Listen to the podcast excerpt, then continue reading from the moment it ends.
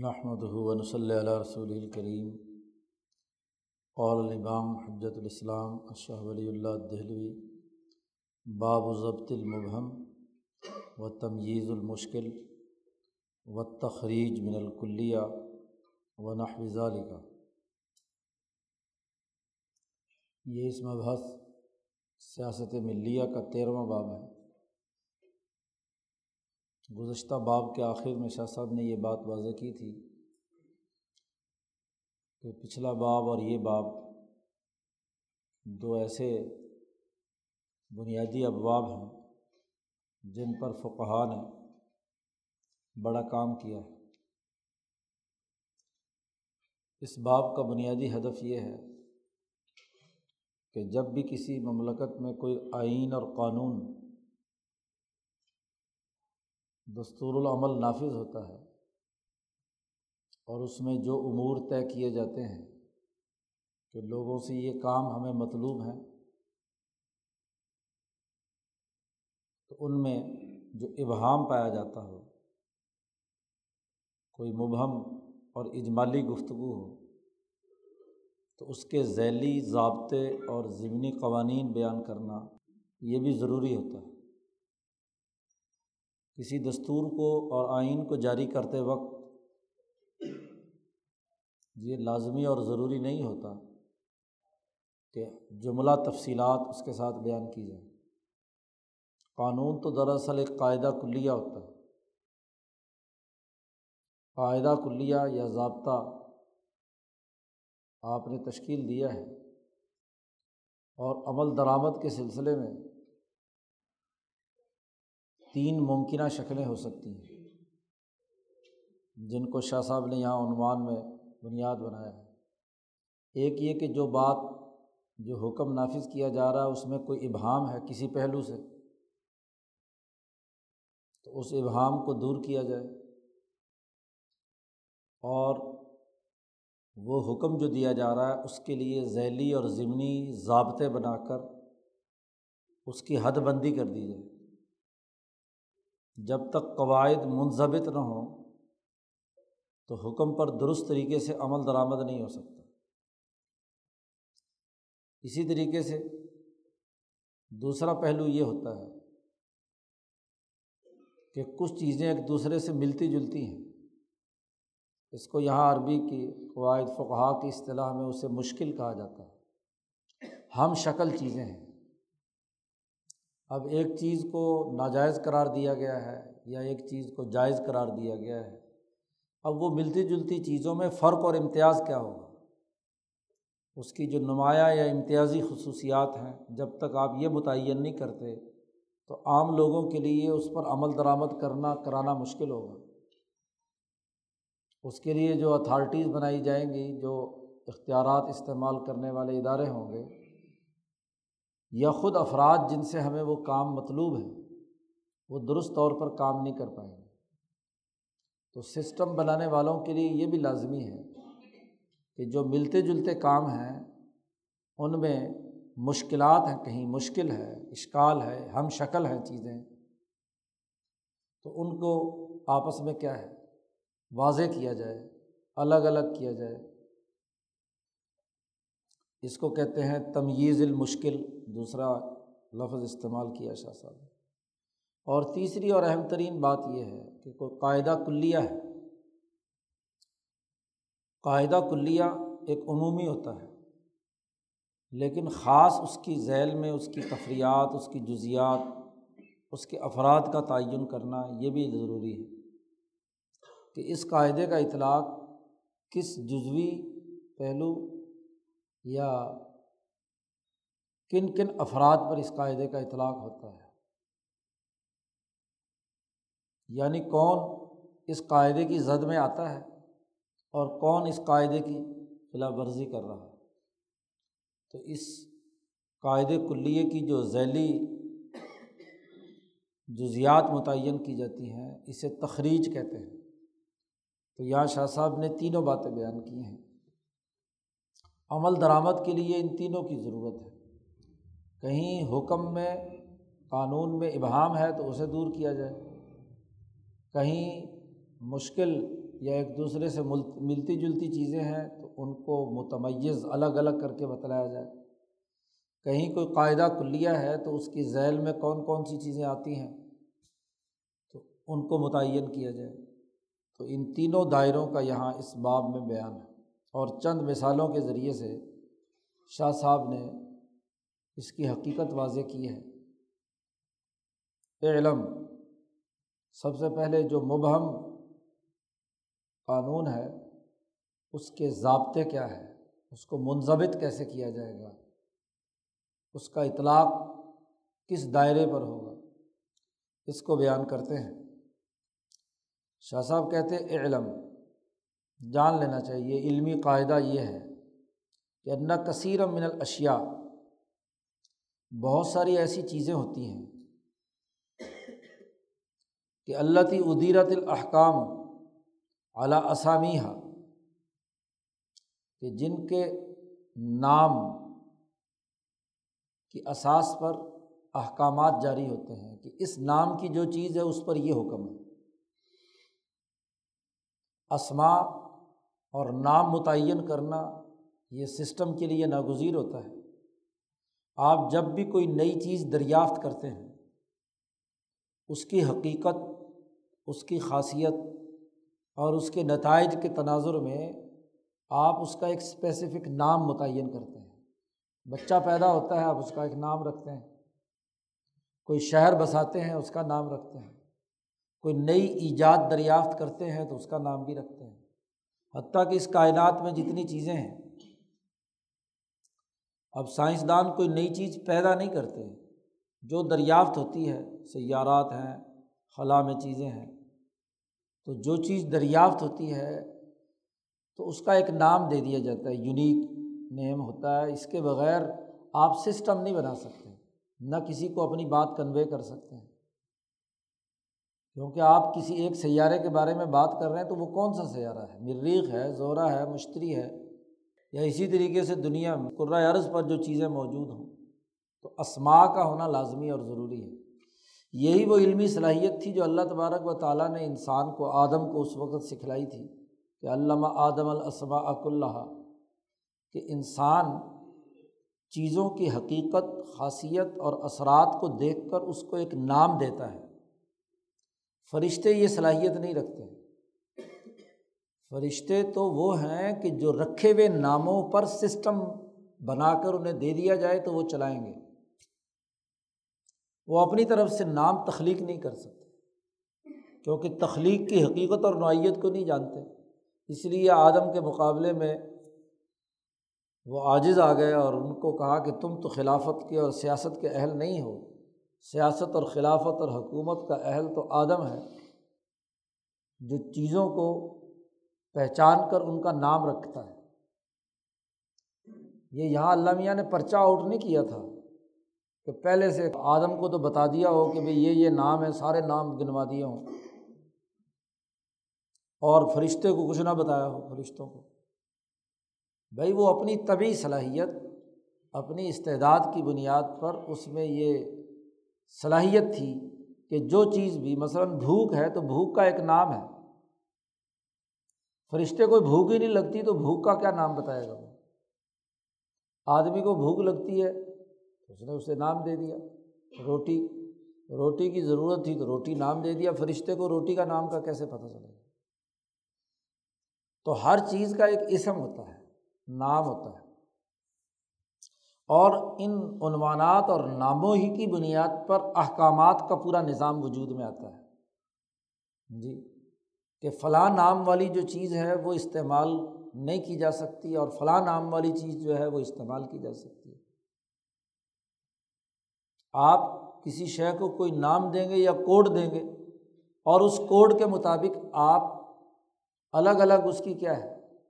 جب تک اسپیسیفکیشن نہیں کرتے، اس وقت تک آپ سسٹم نہیں بنا سکتے۔ تو جن عنوانات یا ناموں پر احکامات کا دار و مدار ہوتا ہے، کسی بھی سسٹم میں، کسی قانون اور ضابطے میں، کسی نظام میں، تو ایسی بہت ساری اشیا ہوتی ہیں۔ لیکن بسا اوقات وہ نام دو دائروں سے ہمیں معلوم ہوتا ہے۔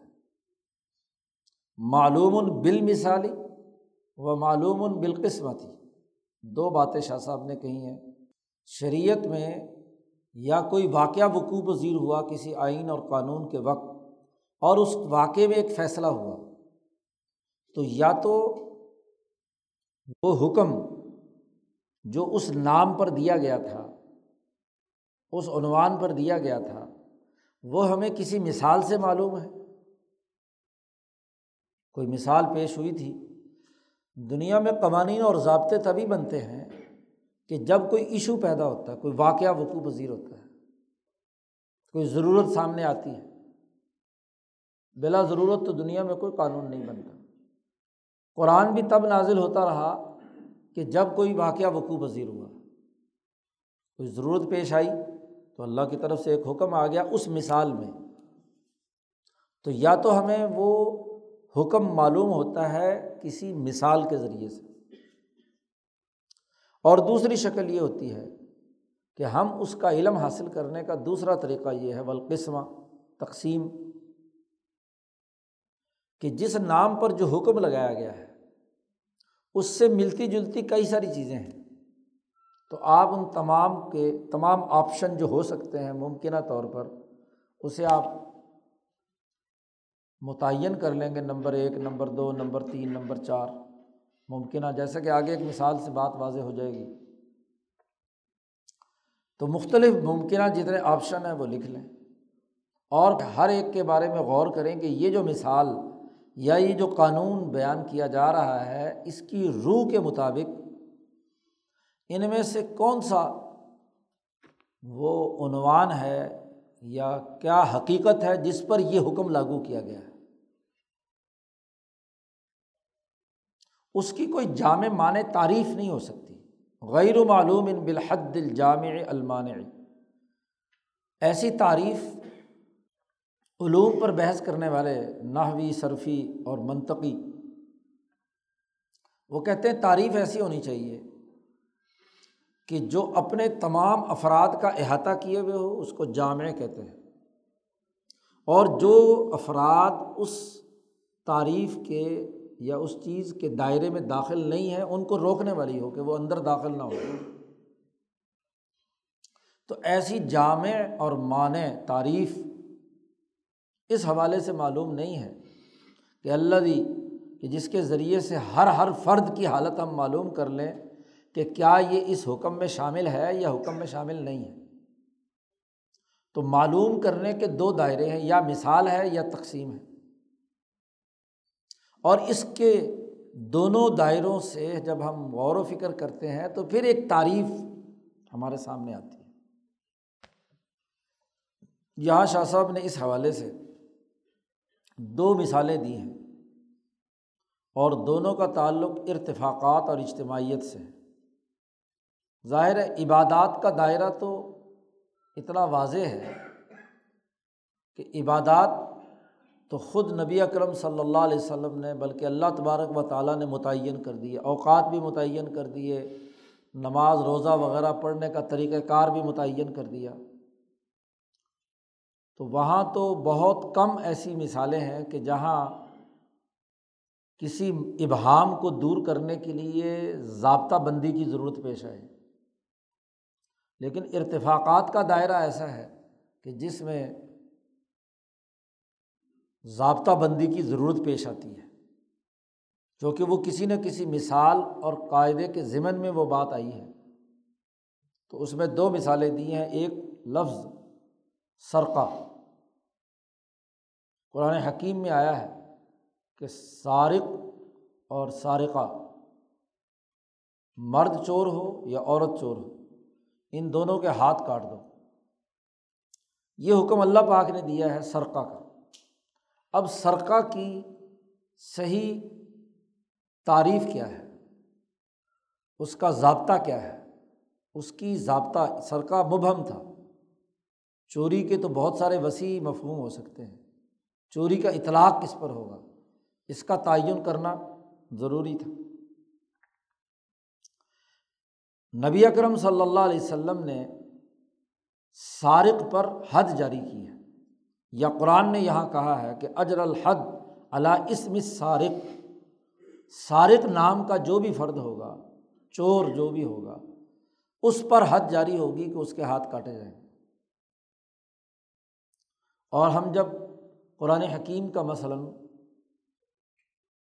مطالعہ کرتے ہیں جو دراصل انسانیت کے نام اللہ کا پیغام ہے اور آئین ہے۔ جب اس کا ہم جائزہ لیتے ہیں تو ہمیں یہ سارق یا سرقے کا پتہ یا تو مثال سے چلتا ہے اور اس مثال کو بیان کر رہے ہیں۔ معلوم، یہ ہمیں معلوم ہوا ہے کہ چور پر حد جاری ہوگی۔ یہ ہمیں معلوم ہوا ہے دو مثالیں نبی کرم صلی اللہ علیہ وسلم کے حیات مبارکہ میں مدینہ منورہ میں وقوع پذیر ہوئیں۔ ایک تو قصہ ابیرک اور توائمہ صورت النساء میں تفصیلی قصہ ہے۔ وہ منافق مسلمان جس نے چوری کی تھی اور چوری کا مال لے جا کر کسی یہودی کے گھر میں رکھ دیا تھا۔ وہ پکڑا گیا اور وہاں اللہ تعالیٰ نے یہ حکم نازل کیا تھا کہ یہ جو چور ہے اس کا ہاتھ کاٹ دیا جائے۔ اگرچہ اس پر حد جاری نہیں ہو سکی تھی، اس لیے کہ وہ منافق مرتد ہو کر بھاگ کر مکہ جا کر اس نے پناہ لے لی۔ لیکن قانون اور ضابطہ آ گیا کہ جو چور ہو تو اس کے ہاتھ کاٹے جائیں گے۔ اور دوسری مثال اس فاطمہ مخظومیہ کی تھی۔ قبیلہ بن و مخظوم کی اور عورت فاطمہ تھی جو کسی سردار کی بیٹی تھی، اس نے چوری کی۔ تو اس چوری میں حضور صلی اللہ علیہ وسلم نے اس کے ہاتھ کاٹنے کا حکم دیا۔ یہی وہ عورت تھی کہ جس کے سفارش میں اسامہ ابن زید نے حضور سے کہا تھا کہ بھئی یہ سردار کی بیٹی ہے تو اس کی حد معاف کر دی جائے۔ تو حضور نے فرمایا کہ اگر فاطمہ بنت محمد بھی چوری کرتی تو میں اس کا ہاتھ بھی کاٹ دیتا۔ تو حدود میں کوئی رعایت تو یہ دو واقع ہیں۔ ان دو مثالوں سے ہمیں معلوم ہوا کہ چوری اسے کہتے ہیں کہ اس نے چوری کی تھی خاتون نے۔ اس مثال سے ہمیں پتہ چلا کہ یہ سرقہ ہے اور اس سرقے پر ہاتھ جو ہے کاٹا جائے گا۔ اور دوسرا معلوم کرنے کا طریقہ یہ ہے کہ چوری کی حقیقت اور نوعیت یہ ہے کہ یہ کسی دوسرے کا مال چھیننا ہے، ہڑپ کرنا ہے، لینا ہے۔ اب مال لینے کے دوسرے کا مال چھیننے کے کئی طریقے ہیں۔ تو ان تمام آپشنس کو آپ لکھ لیں۔ مثلاً اس میں ایک چوری بھی ہے۔ ایک ڈاکہ ہے۔ راستہ روک کر رسہ گیر جو ہے قط طریق اسے کہتے ہیں۔ راستہ کاٹنا۔ اور راستہ کاٹنا یہی ہے کہ راستہ روک کر، سڑکیں بلاک کر کے لوگوں کی جیبوں سے پیسے چھیننا۔ یہ بھی مال چھیننا ہے ایسے ہی اختلاس، کوئی جا رہا ہے، بٹوا ہے یا پرس ہے اچک کر چھین کر لے جانا ہے۔ یہ بھی دوسرے کا مال لینا ہے، اس کو اختلاس کہتے ہیں۔ ایک اور چوتھی شکل یہ ہے کہ مال میں خیانت کرنا، تو خیانت کا اطلاق بھی ہوتا ہے، وہ بھی دوسرے کا مال ہڑپ کرنے کی بات ہے۔ ایک بات یہ ہے کہ التقاط، گری پڑی چیز اٹھا لینا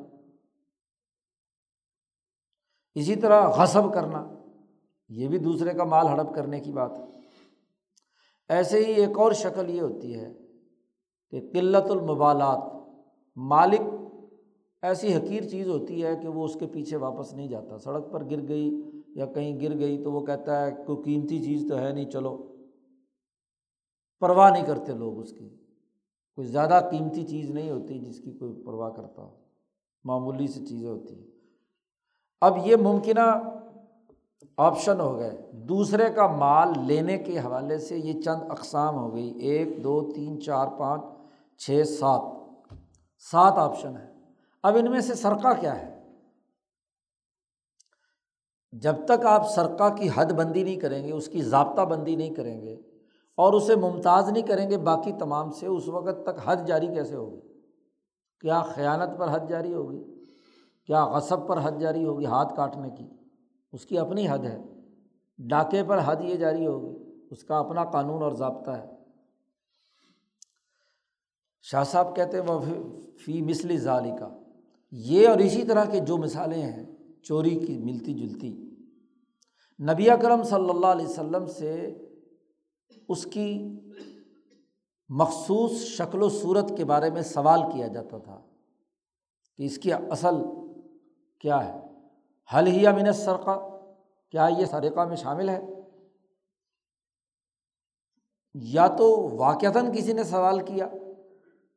اور اگر سوال نہیں کیا تو موقع یا حالت ایسی ہے کہ جہاں سوال لوگوں کے ذہنوں میں کل بلا رہا۔ ہے اور نبی اکرم صلی اللہ علیہ وسلم نے از خود اس سوال کا کیا ہے؟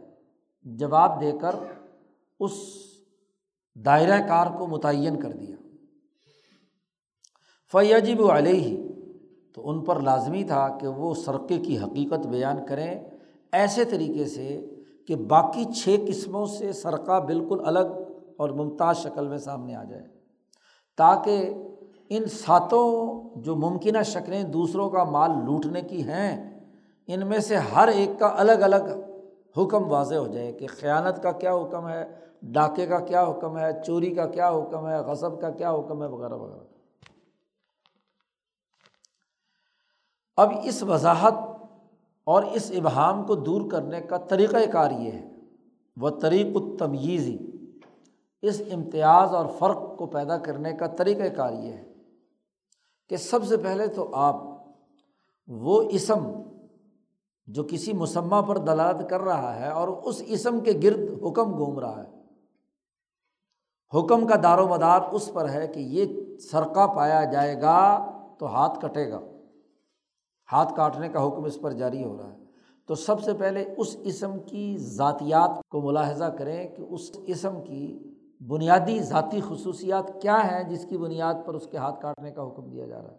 اللہ لاتجد و فسرقہ ایسی ذاتی خصوصیات متعین کریں غور و فکر سے کہ جو چوری میں نہ پائی جاتی ہوں اور چوری کے علاوہ باقیوں میں پائی جاتی ہیں یا چوری کے اندر وہ پائی جاتی ہیں، تو ہر ایک کو آپ کو الگ الگ کرنا پڑے گا۔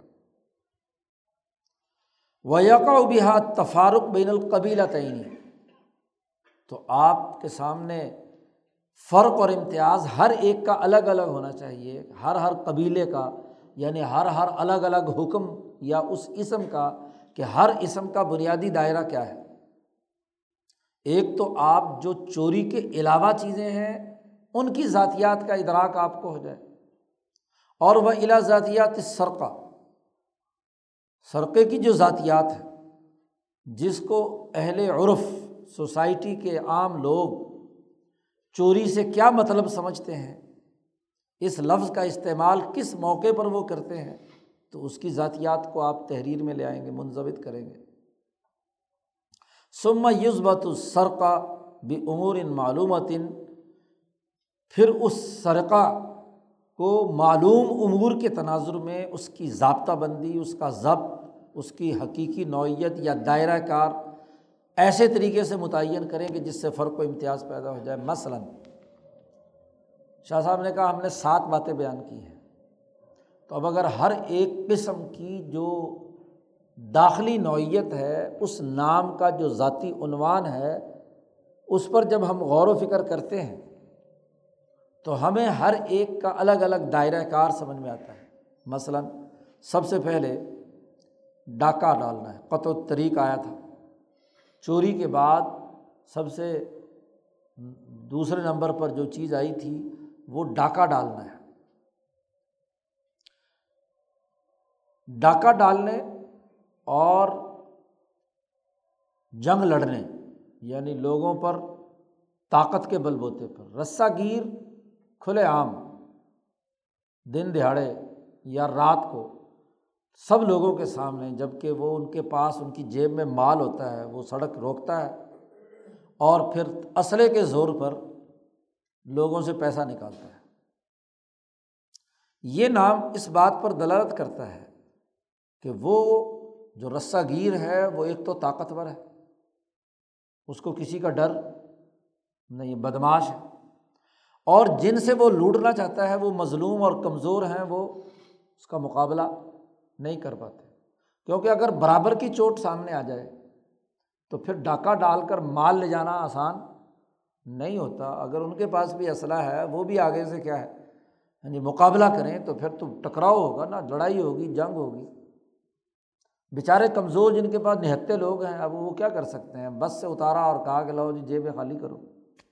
اب ان کے پاس تو کچھ نہیں۔ ہے تو چھیننے والا طاقتور ہے اور جس سے مال چھینا جا رہا ہے وہ مظلوم ہے۔ القوا بن نسبت المظلومین۔ اور پھر یہ ڈاکہ ایک ایسی جگہ پر ڈالا جاتا ہے اور ایسے وقت میں ڈالا جاتا ہے۔ کہ جہاں کوئی بھی مدد کرنے والا نہیں ہوتا ان لوگوں شہر میں جہاں لوگ ہر وقت ٹریفک چل رہی وہاں کون ڈاکہ ڈالتا ہے؟ ہاں جی۔ مجھے پتا ہے کہ اگر انہوں نے شور شرابہ مچایا تو لوگ آئیں گے۔ اور اگر کسی ملک کے لوگ اتنے بے حص ہو جائیں کہ شور شرابے کے باوجود بھی نہ آئیں، تو سمجھ لو کہ وہ وہاں شہر کے اندر ہی جنگل ہے۔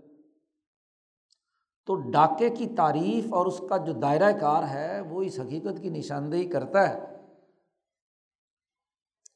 کہ لوٹنے والا طاقتور ہے لوٹنے والا مظلوم ہے، اور ایسی جگہ یا ایسے وقت میں اس نے ڈاکہ ڈالا ہے کہ جہاں کوئی اس کو مدد نہیں پہنچائی جا سکتی، کسی پولیس فورس کے ذریعے سے، کسی حفاظتی اداروں کے ذریعے سے، یا کوئی افراد جماعت کے اکٹھے ہو کر ان کا مقابلہ کر سکے، ایسا نہیں ہو سکتا۔ تو یہ تو قطو طریق ڈاکے کی، راستہ روکنے والوں کی کا دائرہ کار ہو گیا۔ اسی طریقے سے دوسرا لفظ آیا تھا، اختلاس۔ اور اختلاس یہ تقاضا کرتا ہے اس بات پر کہ لوگوں کے سامنے ہی آدمی بے دہانی میں چل رہا ہے، پرس اس کے پاس ہے، کوئی بٹوا ہے۔ تو لوگوں کے سامنے دن دہاڑے چھین کر رفو چکر ہو جائے۔ یہ اختلاس کہلاتا ہے۔ اور یہ سب لوگ دیکھ بھی رہے ہوتے ہیں اور سن بھی رہے ہوتے ہیں۔ لیکن وہ ایسے اچانک طریقے سے چھاپا مارتا ہے اور لے کر اس طریقے سے غائب ہوتا ہے کہ کسی کو پتہ نہیں چلتا کہ کس گلی میں گھس گیا۔ آج کل تو یہ سمجھنا بڑا آسان ہو گیا موٹر سائیکل والے جو جو کچھ کرتے ہیں۔ تیسری قسم خیانت تھی۔ اب اگر خیانت کی ذاتیات پر غور کریں کہ خیانت کب ہوتی ہے؟ تو یہ لفظ اس بات پر دلالت کرتا ہے کہ اس خیانت سے پہلے ممکنہ طور پر تین شکلیں ضرور ہوں گی۔ یا تو جس کا مال کسی نے خیانت کی ہے، اس کی، اس لوٹنے والے کے ساتھ کوئی شراکت تھی۔ مال میں وہ شریک تھے، کاروبار میں شریک تھے، وہاں دھوکہ دہی اور فراڈ کر کے اس نے خیانت سے ہاں جی دوسرے کے مال پر قبضہ کر لیا۔ یا شراکت تھی یا مباستہ تھا۔ مباستہ کہتے ہیں کہ آپس میں بڑی بے تکلفی تھی۔ کوئی ہاں جی ایک دوسرے کی وہ لحاظ نہیں کرتے تھے، ایک دوسرے کو پیسے دے، لین دین کرتے رہتے تھے اعتماد کی بنیاد پر۔ تو اپنی بے تکلفی کی وجہ سے ان کے درمیان پہلے سے کیا ہے؟ مالی لین دین، ایک دوسرے پہ اعتماد کی شکل ہے تو دوسرا آدمی فراڈ کر گیا، خیانت کر گیا۔ یا آپ نے مال از خود کسی دوسرے کو بطور امانت کے رکھوایا تھا کہ آپ اس کی حفاظت کریں، میں فلانا کام جا رہا ہوں یا ہاں جی کچھ دنوں کے لیے آپ امانت رکھ لیں، میں دوسرے شہر جا رہا ہوں۔ تو خود مال دینے والا خود مال اس کے گھر دے کر آتا ہے کہ تم حفاظت کرو۔ تو اس امانت میں اس نے کیا ہے؟ خیانت کی۔ ان تین شکلوں کے علاوہ خیانت کا اطلاق نہیں ہو سکتا۔ اسی طریقے سے وہاں پیچھے آیا تھا التقاط۔ التقاط کی تعریف یہ ہے کہ کوئی چیز بغیر کسی حفاظت کے باہر ویسے پڑی ہوئی ہے سڑک پر۔ کسی کی گائے، بیل، بھینس یا کوئی جانور یا کوئی چیز، آپ نے تحفظ کا کوئی نظام نہیں بنایا ہوا۔ نہ تالا لگا ہوا ہے، نہ گھر کے چار دیواری کے اندر ہے۔ اور وہ اسی صورت میں ہوتی ہے جب سڑک پر آپ جا رہے ہیں تو کوئی چیز گر گئی، آپ کو پتہ نہیں چلا۔ تو اب اسے التقاط کہتے ہیں، لقطہ اسی کو کہتے ہیں کہ آپ وہ اس کا اعلان کریں۔ ہاں جی سال، دو سال جو مسئلہ ہے اس کا۔ تو التقاط میں بھی حفاظت کا عمل دخل، اس کو چوری نہیں کہہ سکتے۔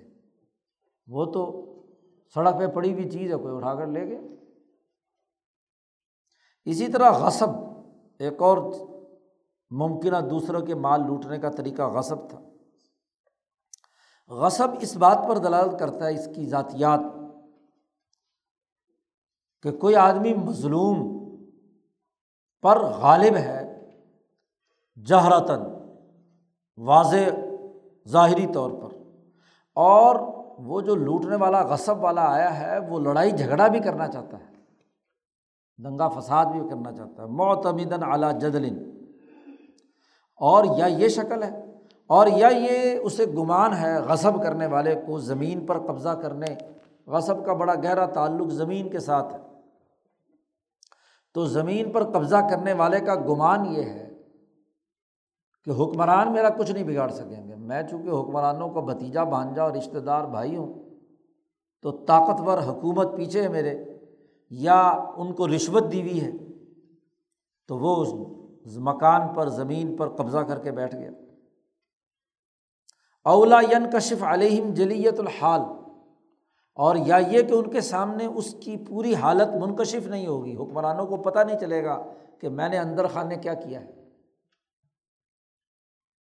یا یہ کہ ان کا خیال یہ ہے کہ اگر عدالت میں بھی گیا مسئلہ، تو رشوت رشوت دے کر کیا ہے اس پر؟ اپنے حق میں فیصلہ کرا لیں گے۔ حالانکہ جھوٹا ہے، پلاٹ پر قبضہ غلط ہے، زمین پر قبضہ غلط ہے، لیکن اسے یقین ہے غصب کرنے والے کو کہ میں عدالت میں فیصلہ اپنے حق میں، تو غصب کی دائرے کے اندر یہ تمام چیزیں داخل ہیں۔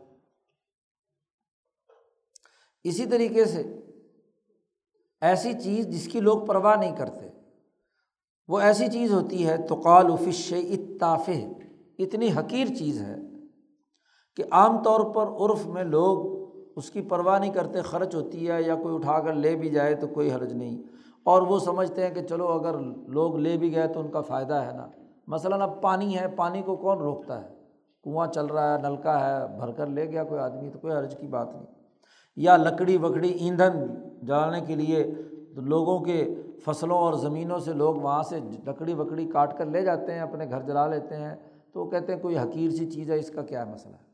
تو اس کو تو لکڑی چوری کرنا یا پانی لے جانا، یہ چوری کے زمرے میں شامل نہیں ہوگا۔ اب یہ تمام دائرے آ گئے۔ باقی جو چھ قسمیں تھیں، جو دوسرے کا مال ہڑپ کرنے سے ممکنہ طور پر یہ سات ہی چیزیں ہیں ممکنہ، اس کے علاوہ کوئی اور چیز نہیں ہے۔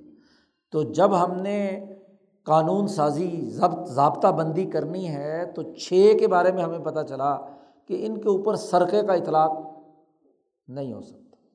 تو اب کیا ہوگا؟ وہ سرقہ اب سرقہ کیا ہوگا؟ سرقہ وہ ہوگا کہ کسی کا مال جو محفوظ تھا، تالے میں تھا، اور آپ نے خفیتاً وہ وہاں سے اڑا لیا، بغیر اس کی اطلاع کے، جس میں نہ تو شراکت تھی، نہ حفاظت تھی، نہ اسی طریقے سے باقی ہاں جی لوگوں کے سامنے سارا کام ہوا، وغیرہ وغیرہ۔ تو دو بنیادی چیزیں آ گئیں۔ ایک تو یہ کہ مال لینا ہے خفیتاً اور خفیتاً مال کی بھی ایک حد مقرر کرنی پڑی۔ تو آگے حضور صلی اللہ علیہ وسلم کی حدیث لائیں شاہ صاحب کہ جس کے ذریعے سے ہمیں اس کا ضابطہ سمجھ میں آ گیا۔ فضبط نبی صلی اللہ علیہ وسلم۔ نبی اکرم صلی اللہ علیہ وسلم نے اس کا سرقے کا ضابطہ بتا دیا۔ ایک تو یہ کہ ہمیں اس تقسیم سے یہ پتہ چل گیا کہ سرقہ خفیہ طور پر کسی دوسرے کا مال لینا ہے۔ کیونکہ ظاہری طور پر مال لینا ہو تو یا وہ غضب ہوگا یا ڈاکہ ہوگا۔ اور ڈاکے کی سزا الگ ہے، اس میں صرف ہاتھ ہی نہیں کٹتا بلکہ پاؤں بھی کٹتا ہے۔ اسی آیت سے پہلے والے رقوع میں جو قرآن میں یہ سات چوری والی ہے، اس سے پہلے والے رقوع میں قرآن حکیم نے ان کا قانون ضابطہ بیان کر دیا ہے کہ جو ڈاکہ ڈالتے ہیں اور ڈاکے میں بھی پھر اس کی شکلیں بتلا دی۔ کہ اگر ڈاکے کے ساتھ ساتھ بندہ مارا ہے، قتل کیا ہے، تو بدلے میں قتل بھی کیا جائے گا اور ہاتھ پاؤں بھی خلاف سے کاٹے جائیں گے، دایاں ہاتھ اور بایاں پاؤں، یا دایاں پاؤں اور بایاں ہاتھ۔ تو باقی تمام کی الگ الگ سزائیں ہیں۔ چوری کی سزا جو ہاتھ کاٹنے سے متعلق ہے، اس کے لیے ہمیں دائرہ کار معلوم ہو گیا کہ الخذ خفیتاً خفیتاً کسی کا مال لینا۔ اب کتنا مال لینا یہ بھی ایک ابہام ہے۔ روپے، دو روپے کسی کے بٹوے میں سے، کسی کے حفاظت میں رکھے ہوئے تھے، وہاں سے نکال لیے۔ تو کیا اس کی حد کیا ہے؟ مقدار کیا ہے؟ تو نبی اکرم صلی اللہ علیہ وسلم نے اس کا ضابطہ بتا دیا کہ سرقہ جو ہے وہ کم از کم ایک دینار کا چوتھائی حصہ یا تین درہم کی مقدار میں ہو تو وہ چوری کہلائے گا۔ نبی اکرم صلی اللہ علیہ وسلم کی حدیث بخاری مسلم میں ہے کہ لاتختا ید الصارق اللہ برب دینار فسائدن دینار کا چوتھا حصہ یا اس سے اوپر جتنا بھی مال ہے۔ جی تو اس کے علاوہ میں ہاتھ نہیں کاٹا جائے گا۔ ابن عمر کی ایک روایت ہے کہ نبی اکرم صلی اللہ علیہ وسلم نے ایک ڈھال کی چوری کرنے والے چور کا ہاتھ کاٹا تھا۔ جو اس وقت تین درہم کی قیمت کی تھی۔ تو ربع دینار ہو یا تین درہم ہو۔ حضور صلی اللہ علیہ وسلم نے اس پر چونکہ ہاتھ کاٹا ہے، تو اس مقدار سے کم کم اگر ہے تو اس پر تو سرقے کا اطلاق ہی نہیں ہوگا۔ تو گویا کہ سرقے کا جو لفظ تھا، اس کا ضابطہ خود نبی اکرم صلی اللہ علیہ وسلم نے متعین کر دیا۔ اور فقہ نے یہ قسمت اور تقسیم کے ذریعے سے یہ واضح کر دیا کہ سرقہ کا دائرہ اور اس کی تعریف یہ کیونکہ ہر چیز کی ذاتیات دیکھ کر اس کی ضابطہ بندی کر دی۔ ایک تو اس لیے یہ تین درہم کم از کم رکھے تاکہ وہ حقیر چیز سے علیحدہ ہو جائے۔ یعنی گویا کہ تین درہم سے کم کی چیز اگر کوئی ہے تو وہ ایک حقیر چیز ہے، وہ عام طور پر لوگ لے بھی جائیں تو لوگ پرواہ نہیں کرتے۔ خود نبی کرم صلی اللہ علیہ وسلم نے پھر یہ بھی واضح کر دیا کہ لئی سا علا خائن ولا منتحبن ولا مختلف قطع۔ جی جو خیانت کرنے والا ہے، لوٹنے والا ہے اور اچک کر لے کر جانے والا ہے مال، اس کا ہاتھ نہیں کاٹا جائے گا، اس کی دوسری سزائیں ہیں جو بیان کی ہیں۔ تو گویا کہ حضور صلی اللہ علیہ وسلم نے سرقہ کے علاوہ کی جتنی شکلیں تھیں، تین چار، وہ بھی بیان کر دی کہ ان میں ہاتھ نہیں کٹے گا، اور اس کی مقدار بھی متعین کر دی۔ حضور صلی اللہ علیہ وسلم نے فرمایا کہ ایسا پھل جو درخت پر لٹکا ہوا ہے، کسی نے وہ توڑ لیا تو اس پر ہاتھ لاقت آفی ثمرن معلقن ولافی حریثت الجبل۔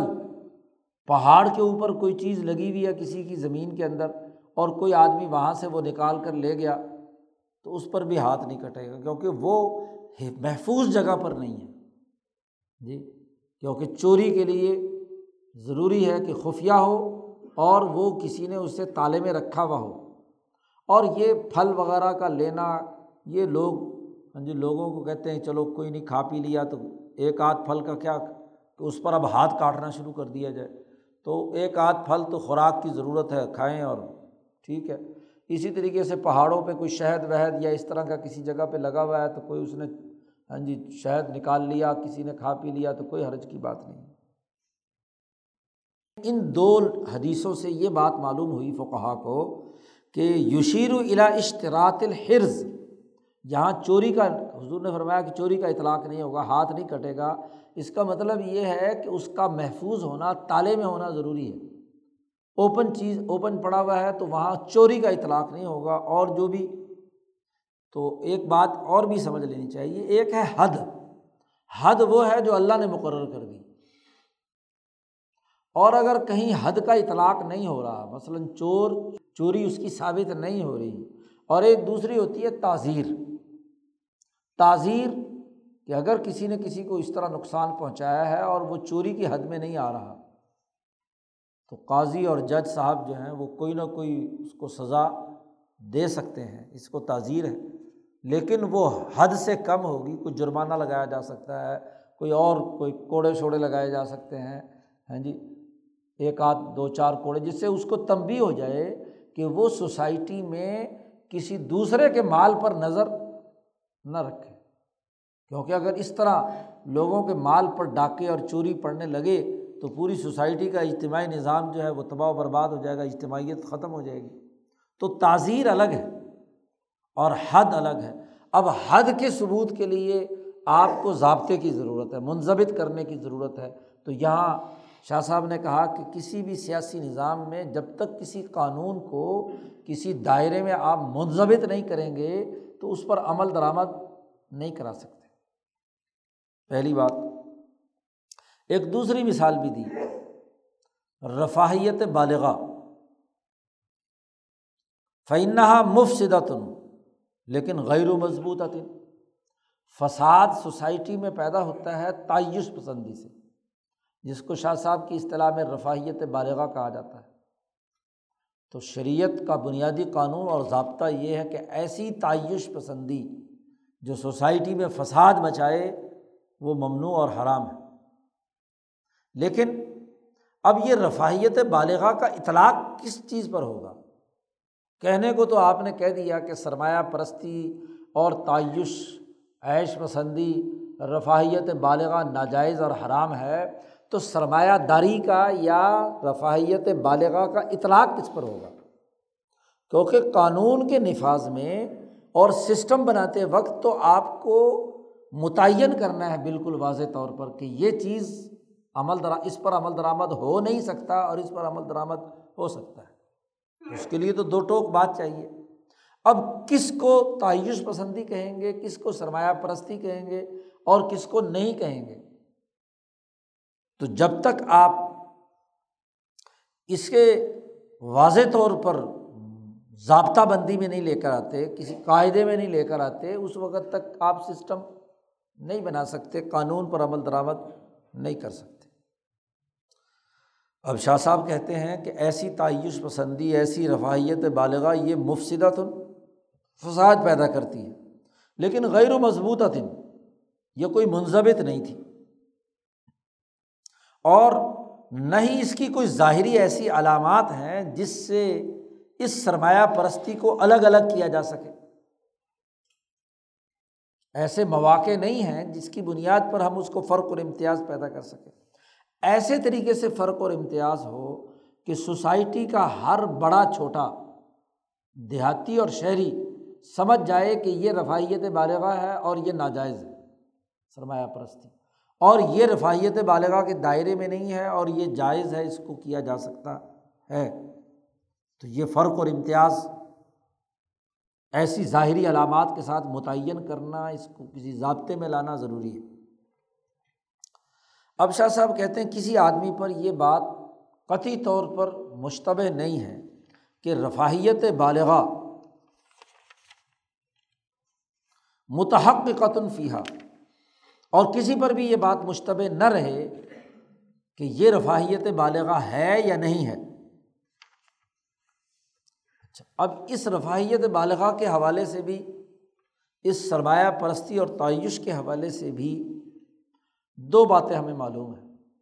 ایک تو معلوم بالمثال، پیچھے کہا تھا نا شاہ صاحب نے۔ ایک تو حضور کی زندگی میں کوئی مثال تھی، وہاں قرآن نے اس کو ممنوع قرار دیا اس مثال کے تناظر میں۔ اور ایک ہم اسے معلوم کریں گے بالقسمتی تقسیم کے تناظر میں جیسے پیچھے والی مثال میں ہم نے کیا تھا۔ تو یہ رفاہیت جو ہے، جو متحقق ہوئی، یہ ہمیں معلوم ہوئی ہے ایک مثال سے۔ کیا؟ کہ ان عالت العجم فی اقتناء المراکب الفارحہ ولابنیت الشامخہ و سیاب الرفیع ولحلی المترفہ و نحو ذالکہ من الرفاہیت البالغہ۔ کیسر و کسرا کا جو ظلم اور ان کا نظام تھا، اس کی مثال کے تناظر میں یہ بات سامنے آئی تھی کہ ان کی عادت کیا تھی؟ بڑی بہترین اعلیٰ درجے کی ناز و نام میں پلی ہوئی سواریاں، بڑے بڑے محلات، غیر ضروری بلڈنگیں اور عمارتیں، بہت عمدہ قسم کے لباس، مہنگے ترین اور زیورات ہاں جی ان کا استعمال بادشاہ اور حکمران طبقے بڑے بڑے ہیرے، جواہرات گلوں میں اور ادھر ادھر پہنے ہوئے، سونا چاندی کے ہاں جی بڑے بڑے کڑے پہنے ہوئے ہوتے تھے۔ پناہ ظالم اب یہ رفاہیت بالغ تھی اور مثال سے نبی اکرم صلی اللہ علیہ وسلم نے ہاں جی صحابہ کو منع کیا کہ تم ان اجمی حکمرانوں کی سی عادات مت اپناؤ۔ ان کے مطابق عمل مت کرو۔ اچھا پھر اگر دوسری طرف جائیں کہ اس کو ہم معلوم کریں تقسیم کے تناظر میں، تو معلوم، ہمیں اس حوالے سے بھی یہ رواحیت بالغ معلوم ہے کہ انت طرف مختلف بھی اختلاف الناس۔ یہ جو رفاہیت ہے، یہ خوشحالی جو ہے، طرف و خوشحالی کو کہتے ہیں، یہ خوشحالی جو ہے وہ لوگوں کی حالت کے مختلف ہونے کی وجہ سے مختلف ہو سکتی ہے۔ مثلاً شاہ صاحب نے کہا کہ اگر ایک قوم کا طرف یا خوشحالی، وہ دوسری قوم کے نزدیک کیا ہے؟ بدحالی شمار ہوتی ہے۔ ایک آدمی ایک ماحول میں اور ایک مزاج میں پلا بڑھا ایک ملک کے اندر ہے۔ وہاں وسائل کی کمی یا زیادتی کی وجہ سے ان کے نزدیک جو سب سے اعلیٰ ترین، خوشحال ترین والی چیز ہوتی ہے قابل استعمال، تو دوسرے ملک والوں کے نزدیک وہی انتہائی حقیر اور کمزور ہوتی ہے۔ ہاں جی پسماندہ اور غیر مہذب جو دیہاتی علاقے یا ہاں جی دور دراز کے علاقے ہیں، وہاں جو چیز بڑی قابل فخر اور عیاشی والی سمجھی جاتی ہے، وہ شہروں کے اندر کیا بڑی ہی حقیر سمجھی جاتی ہے تو لوگوں کی جو ارتفاقات ہیں، سوسائٹی کی جو ساخت ہے، اس کے تناظر میں کیا ہے؟ تعیش اور غیر تعیش، خوشحالی اور غیر خوشحالی میں بڑا فرق پایا جاتا ہے۔ وجید اقلیم تافہن، ایک کسی پست معاشرے کے اندر جہاں لوگ کام کاج نہیں کرتے، محنت نہیں کرتے، جد وجہد کا راستہ اختیار نہیں کرتے، پست حالت میں رہنا پسند کرتے ہیں، ان کے نزدیک جو جید یا عمدہ ترین چیز ہے، وہ دوسرے ملک میں کیا ہوتی ہے؟ بہت ہی کیا ہے؟ تھکی ہوئی چیز ہوتی ہے۔ اور ہمیں یہ بات بھی معلوم ہے کہ ارتفاق کبھی عمدہ چیز کے ذریعے سے ضرورت پوری ہوتی ہے اور کبھی ردی چیز کی ضرورت کے ذریعے سے پوری ہوتی ہے۔ کیسے؟ کہ ایک آدمی کے پاس اچھی چیز نہیں ہے۔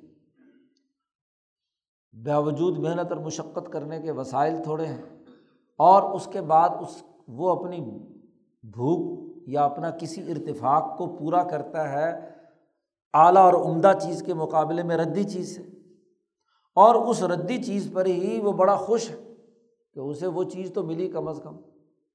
وہ روٹی تو ملی بر ردی۔ اب ایک جو ہے، ایک حال پر مست اور خوش ہے اور دوسرا دوسری حالت پر خوش اور مست ہے۔ وسانی لئی سب طرف ہوئے اور دوسری چیز جو ہے وہ، اب ردی چیز کو کون کہتا ہے کہ یہ کوئی تعیش پسندی کی بات ہے؟ اس کو تو کوئی آدمی بھی نہیں کہتا کہ یہ کوئی ہاں جی بہت ہی عیاشی ہو رہی ہے۔ ول ارتفاق کو بل جائیے دی قد یقون من غیر قصدن علاج جودتی بسا اوقات عمدہ چیز آدمی استعمال کر رہا ہوتا ہے، بہترین چیز۔ لیکن اس کی نظر، اس کی خوبصورتی یا بہتری کی طرف نہیں ہوتی۔ اسے تو مثلاً اپنی ضرورت پوری کرنا تھی کھانے کی۔ اب کھانا وہی دستیاب ہے تو اس نے وہی کھانا ہے نا۔ اب اس کی عمدگی، غیر عمدگی یا اس کی بنیاد پر کسی کو حقیر سمجھنے والا معاملہ اس کے اندر نہیں ہے۔ اومن غیر یقون ظالی کا غالباً علیہ فی اکثر عمری یا اس کے اکثر معاملات میں ایسا نہیں ہوتا۔ تو اب اس کو ہم مترف یا اس کو تعیش پسند یا سرمایہ پرست نہیں کہہ سکتے۔ اب جب یہ گڑبڑ ہے معاملہ کہ بھائی تعیش کی ایک ایسی جامع معنی بات ہو جو سرے سے قطعی طور پر کیا ہے، حرام قرار دے دی جائے اور باقی چیزوں کے بارے میں اجمالی قانون ہو کہ اپنے اختیار سے وہ صحیح اور اعتدال کا راستہ اختیار کرے۔ تو فعت شرع تو شریعت نے یہاں متنوع کیا کہ ایک تو رفاہیت یعنی تعیش پسندی کے جو مفاصد ہیں، ان کو مطلقاً بیان کر دیا کہ اس کی یہ یہ یہ یہ یہ یہ خرابیاں ہیں اور لوگوں کو یہ سرمایہ پرستی اور تعیش پسندی نہیں کرنی چاہیے۔ اور پھر خاص وہ چیزیں جو متفق علیہ تعیش کے اندر داخل تھیں۔ ہاں جی وہ صرف اور صرف طرفوں کے لیے ہی استعمال کرتے تھے تو ان کو خاص طور پر حرام قرار دے دیا کہ یہ چیزیں تو کسی صورت میں قابل استعمال نہیں اور وہ وجد طرف بہا عادتاً فاشیتاً فیم اور پھر ان چیزوں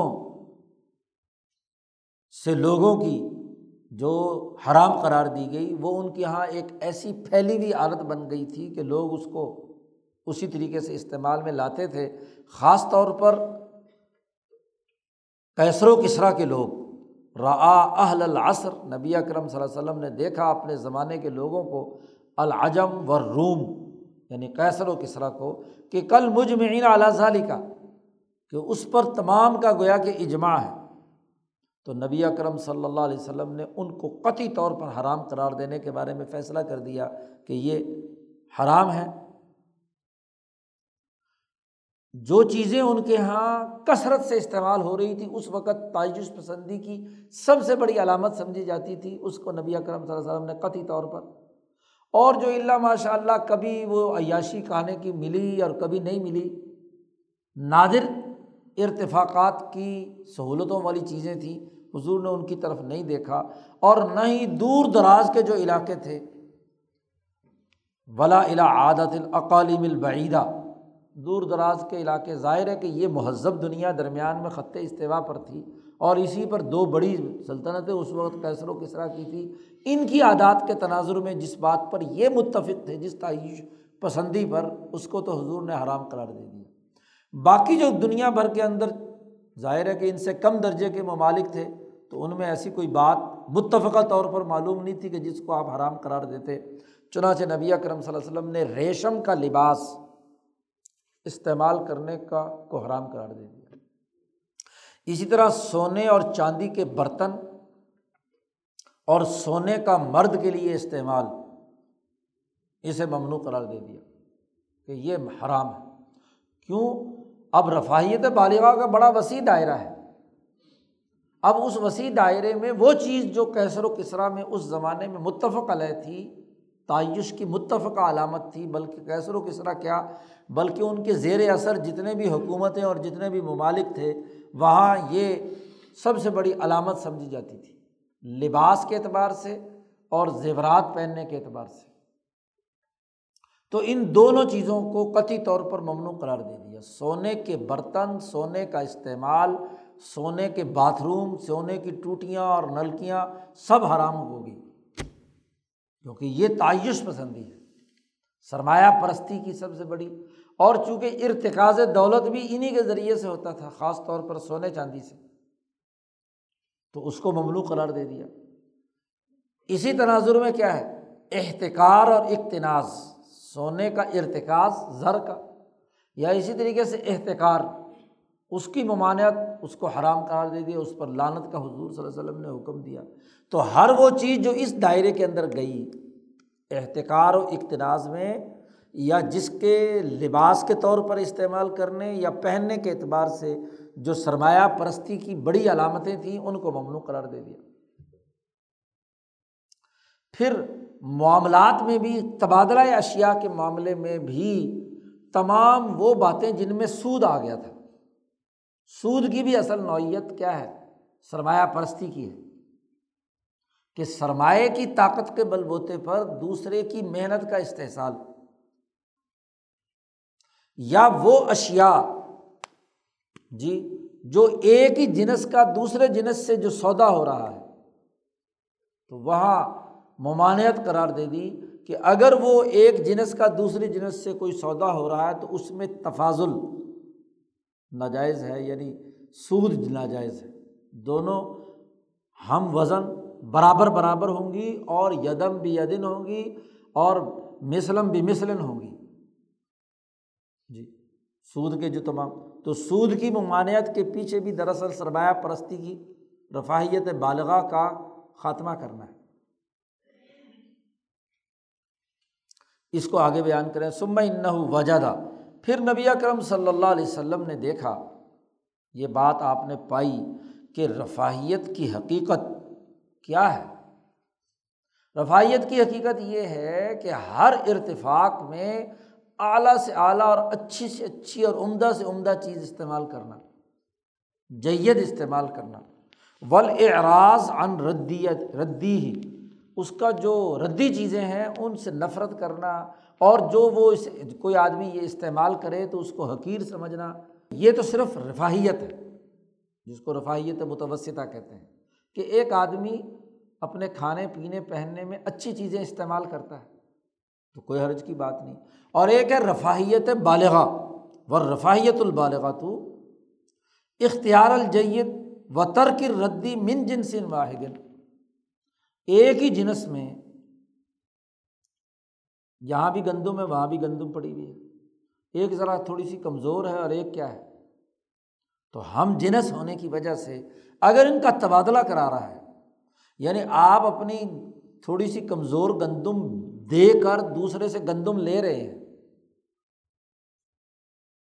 تو وہاں شرط قرار دے دی کہ ایسا نہیں ہوگا کہ یہ جو ردی ہوگی، یہ ڈبل ہو اور جو اچھی ہے وہ کیا ہے؟ آدھی ہو۔ دونوں کا ایک ہی وزن ہوگا۔ اور دونوں کا فوری تبادلہ ہوگا۔ ادھار بھی نہیں ہو سکتا۔ اور جب یہ دو شرطیں لگا دی تو پھر کوئی کون کیوں کرے گا؟ اصل تو روکنا ہے نا۔ اس شرط کے ساتھ روکنا ہے کہ ایسا سودا، بھائی جس سودے میں نہ تو فالتو آئے، نہ تو چیز کے اندر کوئی اضافہ ہو اور نہ مدت ملے مہلت کی درمیان میں۔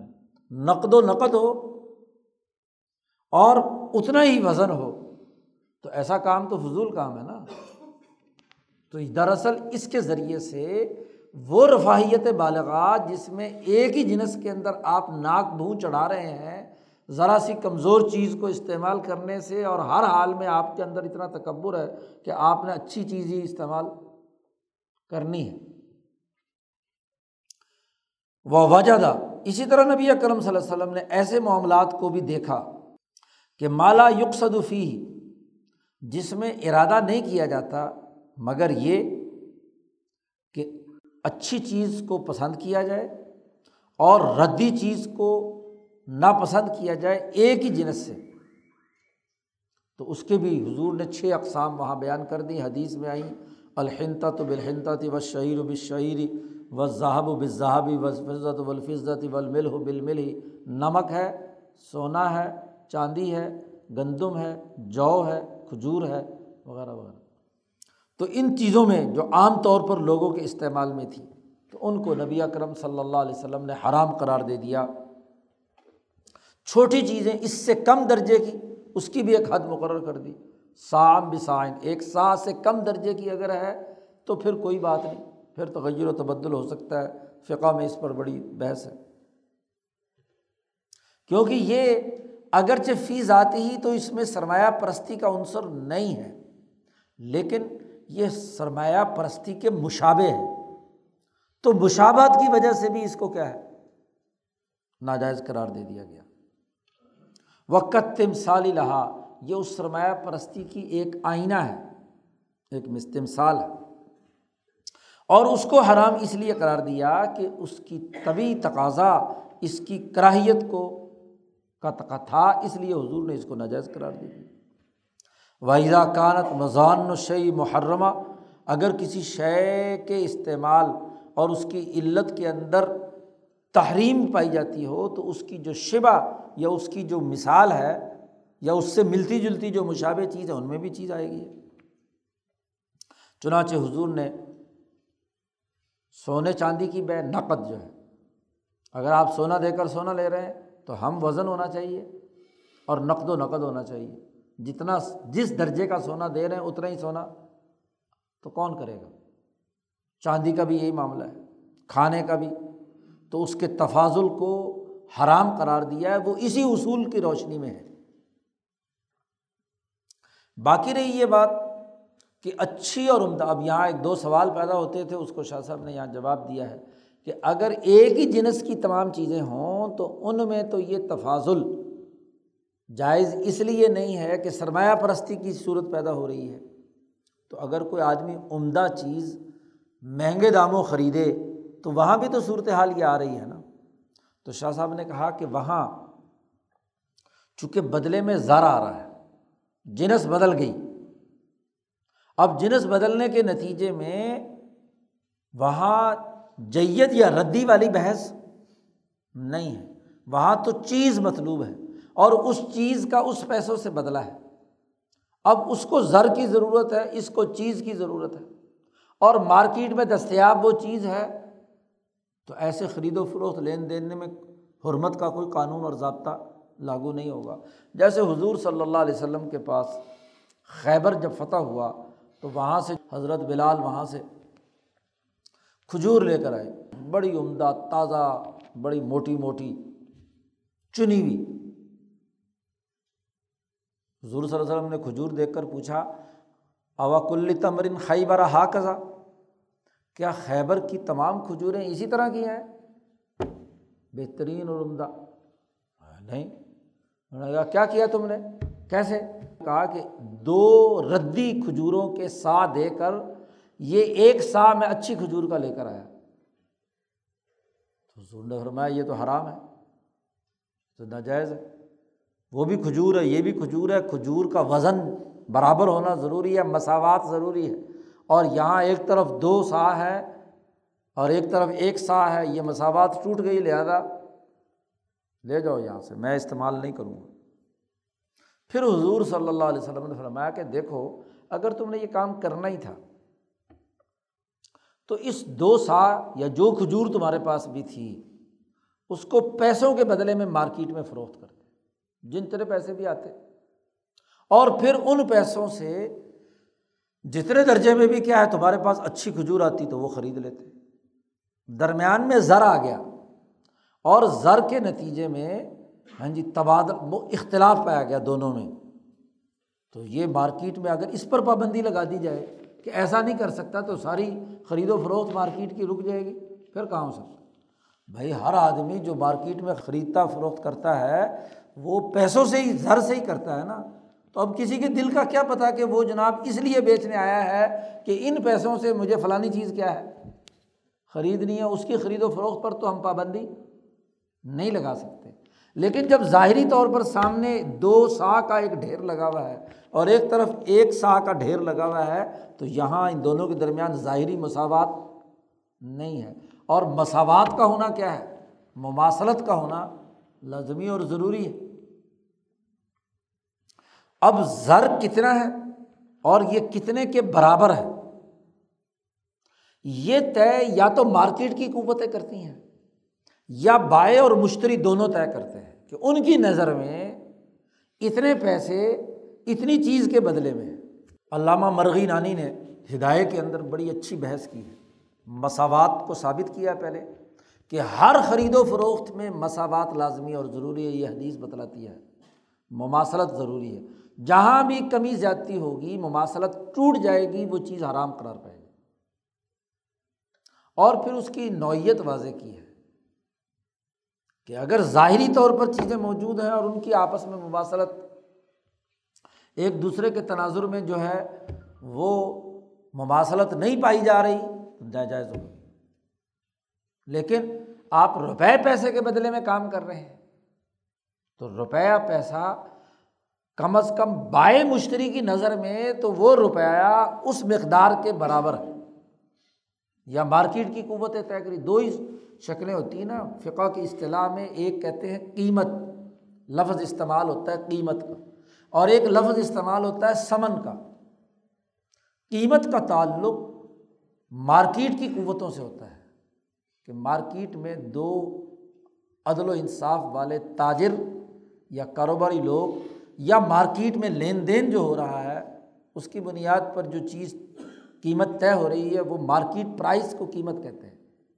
اور سمن اسے کہتے ہیں کہ جس پر بائیں اور مشتری دونوں متفق ہو گئے اپنی اپنی ضرورت کی وجہ سے۔ بیچنے والے کی بھی ضرورت ہے، خریدنے والے کی ضرورت ہے، تو وہ جس قیمت پر بھی متفق ہو گئے۔ تو یہ جو اتفاق، تو گویا کہ ان کے نزدیک وہ پیسے اور وہ چیز دونوں مساوی ہیں، تبھی تو وہ تبادلہ کر رہے ہیں نا۔ تو مساوات ضروری ہے۔ تو شاہ صاحب نے کہا کہ عمدہ چیز مہنگے داموں خریدنا یہ حرام قرار نہیں دیا گیا۔ اس لیے کہ وہ پیسے یا سمن جو ہے وہ چیز کی ذات کی طرف جا رہے ہیں۔ وہاں اوصاف کا لحاظ نہیں ہے کہ یہ عمدہ ہے یا جید ردی ہے، کیسی بھی ہے۔ اگر مارکیٹ میں سے اچھی چیز شارٹ بھی ہو جائے اور آپ کو ضرورت ہے تو آپ اسی قیمت پر کیا ہے، ردی چیز بھی خرید لے آتے ہیں۔ کہ چلو کچھ نہ کچھ تو گزارا کرے گی۔ اسی طرح ان چیزوں کے علاوہ جہاں اشخاص آ جاتے ہیں، جہاں پیمائش یا وزن کا معاملہ نہیں ہے، وہاں بھی اس خریداری کو ممنوع قرار نہیں دیا۔ مثال دیا یہ اس زمانے کی ہاں جی جو کہا کی کتابوں میں سے شاہ صاحب نے لے دی کہ ایک لونڈی فروخت کی یا خریدی دو لونڈیوں کے بدلے میں، اور ایک کپڑا بیچا دو کپڑوں کے بدلے میں۔ اور یہ کپڑے سے مراد وہ جو ایک ہاں جی سوٹ ہے یا ایک لباس کے لیے جو کپڑا ہوتا تھا، جو اس زمانے میں استعمال ہوتا تھا۔ تو یہ بے جائز ہے۔ لنا ہوا من زوات القیم ایک تو بات یہ ہے کہ ان میں سے کوئی بھی سمن نہیں ہے۔ وہ بھی شے ہے، وہ بھی شے، وہ بھی جنس ہے، وہ بھی جنس۔ ہے اور دوسری بات یہ ہے کہ یہاں جو سمن کی زیادتی آ رہی ہے، وہ شخصیت کے خواص کی وجہ سے مثلاً، ان میں سے جو دو مثلاً دی آپ نے، وہ کوئی ہنر نہیں رکھتی مثلاً۔ کوئی کام کاج کرنے کی صلاحیت۔ اور جو اس کے بدلے میں ایک لے رہے ہیں، اس میں کوئی ایسی صلاحیت ہے، کھانا پکانے کی، کام کاج کرنے کی، سلیقے کی، وغیرہ وغیرہ، کوئی مہارت ہے۔ کہ اگر آپ اسے استعمال میں لائیں تو اس کے آپ کو زیادہ پرافٹ اور زیادہ تو افراد کی مہارتوں کی بنیاد پر ان کے درمیان قیمتوں کا فرق ہوگا۔ اسی لیے مزدور جو ہاں جی مہارت نہیں رکھتا اس کی مزدوری میں، اور ایک آدمی جو اہلیت اور صلاحیت اور مہارت اور پرفیکٹ کام کرتا ہے، اس کی مزدوری میں فرق ہوتا ہے۔ جیسے، ایسے یہاں بھی کیا ہوگا؟ اسی کی بنیاد پر فرق ہوگا۔ اسی طرح کپڑے کی بنتی، اس کی ساخت، اس کے استعمال کا جو طریقۂ کار ہے یا اس کے اندر جو دھاگا استعمال ہو رہا ہے، اس کے فرق سے بھی فرق ہو سکتا ہے۔ بھائی، اس کپڑے میں کتنے تار ہیں؟ ہاں جی اس کا بنا ہوا ہے۔ اور دوسرا کپڑا کس مقدار کا اور کس تار کا بنا ہوا ہے؟ تو دونوں کی قیمتوں میں فرق ہو سکتا ہے نا کہ وہ دو کپڑے مل کر ایک کپڑے کی قیمت کے کیا ہو برابر ہو سکتے ہیں۔ وہاں اچھا یا عمدہ برا ہونا، یہ ان خواص کے اندر داخل ہو گیا، بس۔ فلاح تحق کا کو اعتبار الجودا تو یہ جو اچھا یا برا ہونا، یہ ظاہری طور پر کیا ہے؟ اس کا اعتبار نہیں ہوگا۔ اصل چیز ہے، اس کے استعمال کی نوعیت کیا ہے؟ اس کے اعتبار سے اس کے اندر فرق پڑ گیا۔ شاہ صاحب کہتے ہیں مما مہدنا یہ جو ہم نے دو مثالیں دے کر آپ کے سامنے کسی مبہم چیز کو متمیز کرنے کے قاعدے اور ضابطے علمی قانون آپ کے سامنے بیان کر دیا۔ اگر آپ کو یہ قاعدہ ضابطہ یاد آ ہو گیا تو آپ اس باب سے متعلق اور بہت سارے جو پہلو ہیں ان کو بھی سمجھنے کی صلاحیت خود بخود آپ کے اندر پیدا ہو جائے گی۔ بہت سارے نقطے جو اس باب سے متعلق ہیں وہ منکشف ہو جائیں گے اور اسی سے آپ کو باقی تمام چیزیں، مثلاً جانور کی جانور سے بے زندہ کی ادھار ناجائز ہے۔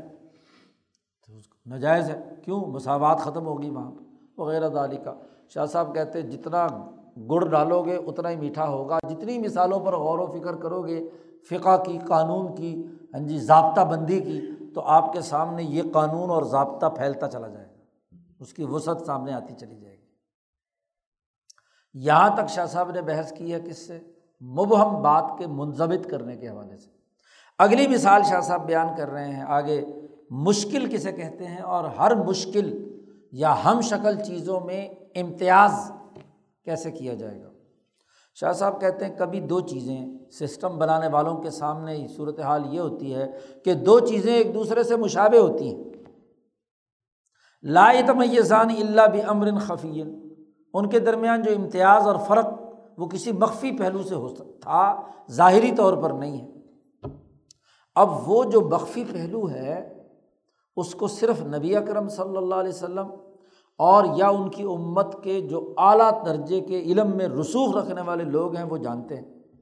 تو ضرورت پیش آئی کہ اس مخفی چیز کی معلوم کرنے کے لیے کوئی علامت متعین کی جائے ہر ایک کے اعتبار سے۔ اور بر و اسم نیکی اور بدی کے حکم کو جاری کرنے کے حوالے سے اس علامت کو بنیاد بنایا جائے۔ اس علامت کو عنوان قائم کیا جائے۔ ہر آدمی اس کو چونکہ سمجھ نہیں سکتا، اس لیے۔ اور اسی کی بنیاد پر ان کے درمیان فرق اور امتیاز کیا جائے۔ مثلاً، شاہ صاحب نے ایک مثال دی کہ نکاح اور زنا، نکاح اور صفاح۔ دونوں اپنی حیت اپنی حقیقت کے اعتبار سے ایک ہیں، ان کے درمیان کوئی فرق۔ وہاں بھی مرد اور عورت کا ملاپ ہوتا ہے اور وہاں بھی مرد اور عورت کا ملاپ ہوتا ہے۔ ایک حلال ہے اور ایک حرام ہے۔ اب اس کی علت، اس کیوں یہ حلال ہے اور کیوں یہ حرام ہے؟ اس کے پیچھے جو چیز کار فرما ہے وہ ظاہری طور پر ہاں جی کوئی ایسی علامت نہیں تھی۔ تو حضور نے آ کر علامت متعین کر دی۔ مخفی بات تھی۔ اجتماعیت کا معاملہ تھا۔ اس لیے اس کے درمیان اس کی حقیقت نبی اکرم صلی اللہ علیہ وسلم نے ہر ایک کی واضح کر کے علامات متعین کر دی کہ یہ یہ کام ہوں تو یہ نکاح ہے اور حلال ہے۔ اور اگر یہ یہ کام ہوں تو یہ حرام ہے اور ناجائز ہے۔ مرد اور عورت کا یہ تعلق جائز نہیں ہے اور یہ تعلق جائز ہے۔ تو اب نکاح کی حقیقت اصل میں کیا ہے؟ نکاح کی حقیقت کا مطلب تو اس مسلحت کو قائم کرنا ہے جس پر کائنات اس دنیا میں انسانوں کا نظام ارتفاق قائم ہے۔ کیا کہ میاں بیوی کے درمیان تعاون ہو؟ تعاون باہمی ہو۔ مرد اور عورت جب تک ملیں گے نہیں، نسل نہیں بڑھے گی۔ اور نسل پیدا کرنا مقصد ہے اس نکاح کا، اور اسی کے ساتھ ساتھ اپنی شرم گاہوں کی حفاظت کرنا ہے۔ جو جنسی تقاضا ہے، اس کو پورا کرنے کے لیے اس کی حفاظت کرنے کا کام ہے۔ وغیرہ وغیرہ۔ اور یہ سوسائٹی کے اجتماعی تقاضوں کے تناظر میں دیکھا جائے تو یہ کام ہمیں مطلوب ہے۔ یہ سوسائٹی کا لازمی تقاضا ہے۔ اسی طریقے سے اگر زنا کی حقیقت دیکھی جائے تو وہ کیا ہے؟ محض جو جوش ہاں جی شہوت کا جوش دماغ پر مسلط ہے، بس پانی نکال کر بہا کر فارغ کرنا ہے۔ اور فارغ ہونے کے بعد تو کون، میں کون؟ تو ذنا میں صرف اور صرف اپنی خواہش پورا کرنا ہے، اولاد پیدا کرنا، اور ان کے حقوق ادا کرنا، کسی نسل کو بڑھانا، کوئی اجتماعی ذمہ داریاں نبھانا، تعاون آپس میں کرنا، وہ پیش نظر۔ نہیں ہوتا۔ وہ امان حافی اتباعی شہباتیہ شہباتیہ اور وہاں صرف اور صرف شہبت پورا کرنا مقصود ہوتا ہے۔ اور ایسے ہی حیا اور آپس میں ایک دوسرے کے ساتھ جو بدن کا راستہ ہے، اس کو توڑنا ہے۔ بے حیائی بھی ہے۔ اور جو ذمہ داریاں اس تعلق کے قائم ہونے کے بعد آنی چاہیے، وہ اس سے راہ و فرائے فار اختیار کرنا چاہتے ہیں دونوں۔ جنسی ملاپ کا مقصد تو نسل کی پرورش تھا، اور وہ اس ضلع کے نتیجے میں جو کچھ ہونے والا ہے، اس کی ذمہ داریوں سے وہ رائے فرار مرد بھی اختیار کرنا چاہتا ہے، عورت بھی بھاگنا چاہتی ہے۔ اور وطر تاریج المسلات الکلی بن نظام الکلی اور جو سوسائٹی کی اجتماعی مسلط ہے، اور کائنات کا جو عالمگیر نظام ہے، اس سے توجہ کا ہٹنا ہے۔ یہ تو حیوانوں کا معاشرہ ہو گیا۔ وزار کا مسخوط علیہ ممنوع۔ تو یہ ناراضگی کا سبب بھی ہے اور اس کو مروغ بھی دیا گیا۔ لیکن اکثر صورتوں میں یہ دونوں ایک دوسرے سے مشابے ہیں۔ وہاں بھی مرد اور عورت ملاپ کرتے ہیں، یہاں بھی مرد اور عورت ملاپ کرتے ہیں۔ ایک کو آپ حلال قرار دے رہے ہیں، ایک کو۔ تو ان کا فرق اور امتیاز کی کوئی ظاہری علامت تو سامنے آنی چاہیے۔ فنما یش طریقانی دونوں اس بات میں شریک ہیں کہ دونوں ذنا اور نکاح دونوں میں شاوت پوری کی جاتی ہے۔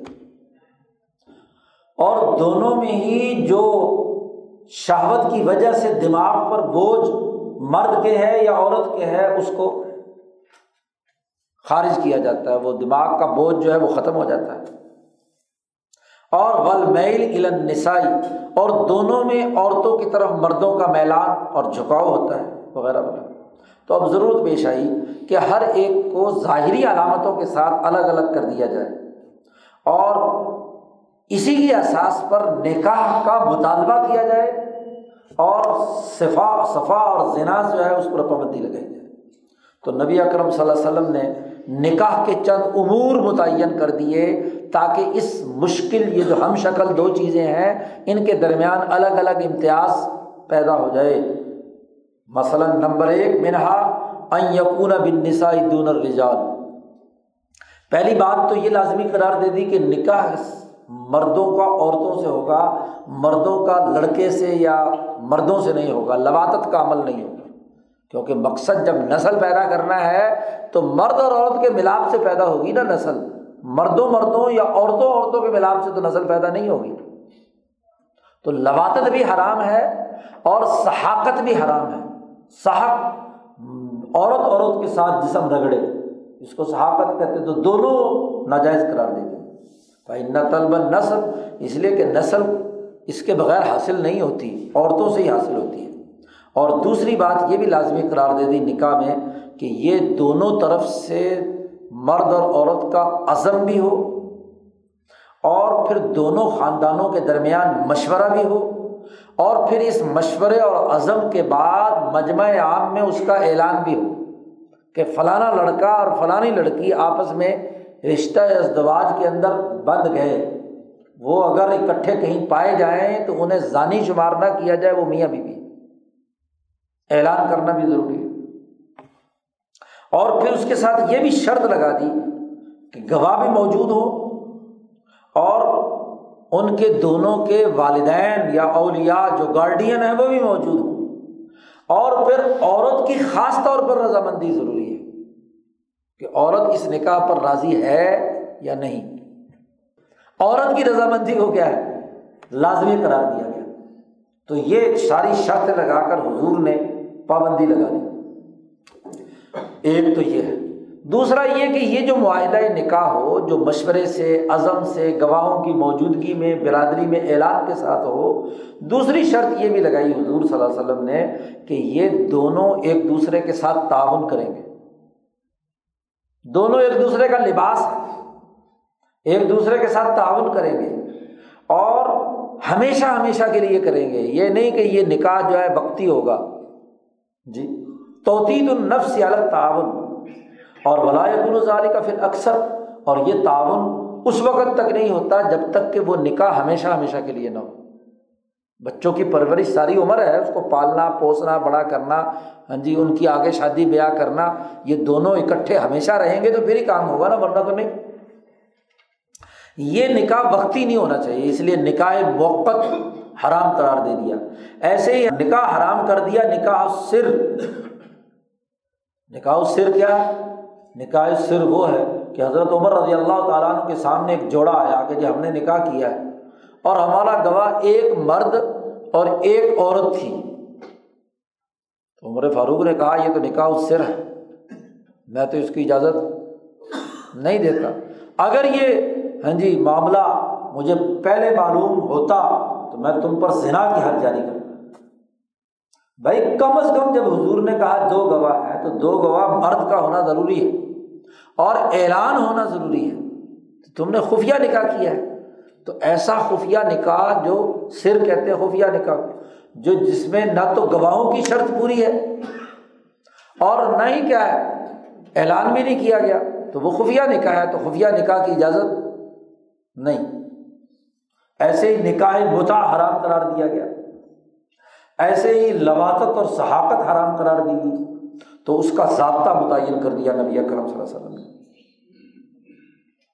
تو اب یہاں مشکل کی ایک مثال دی نکاح اور زنا کے درمیان فرق اور امتیاز کے تناظر میں کہ حضور نے اس کو زنا اور نکاح کے درمیان فرق و امتیاز کی ضابطہ بندی کر دی۔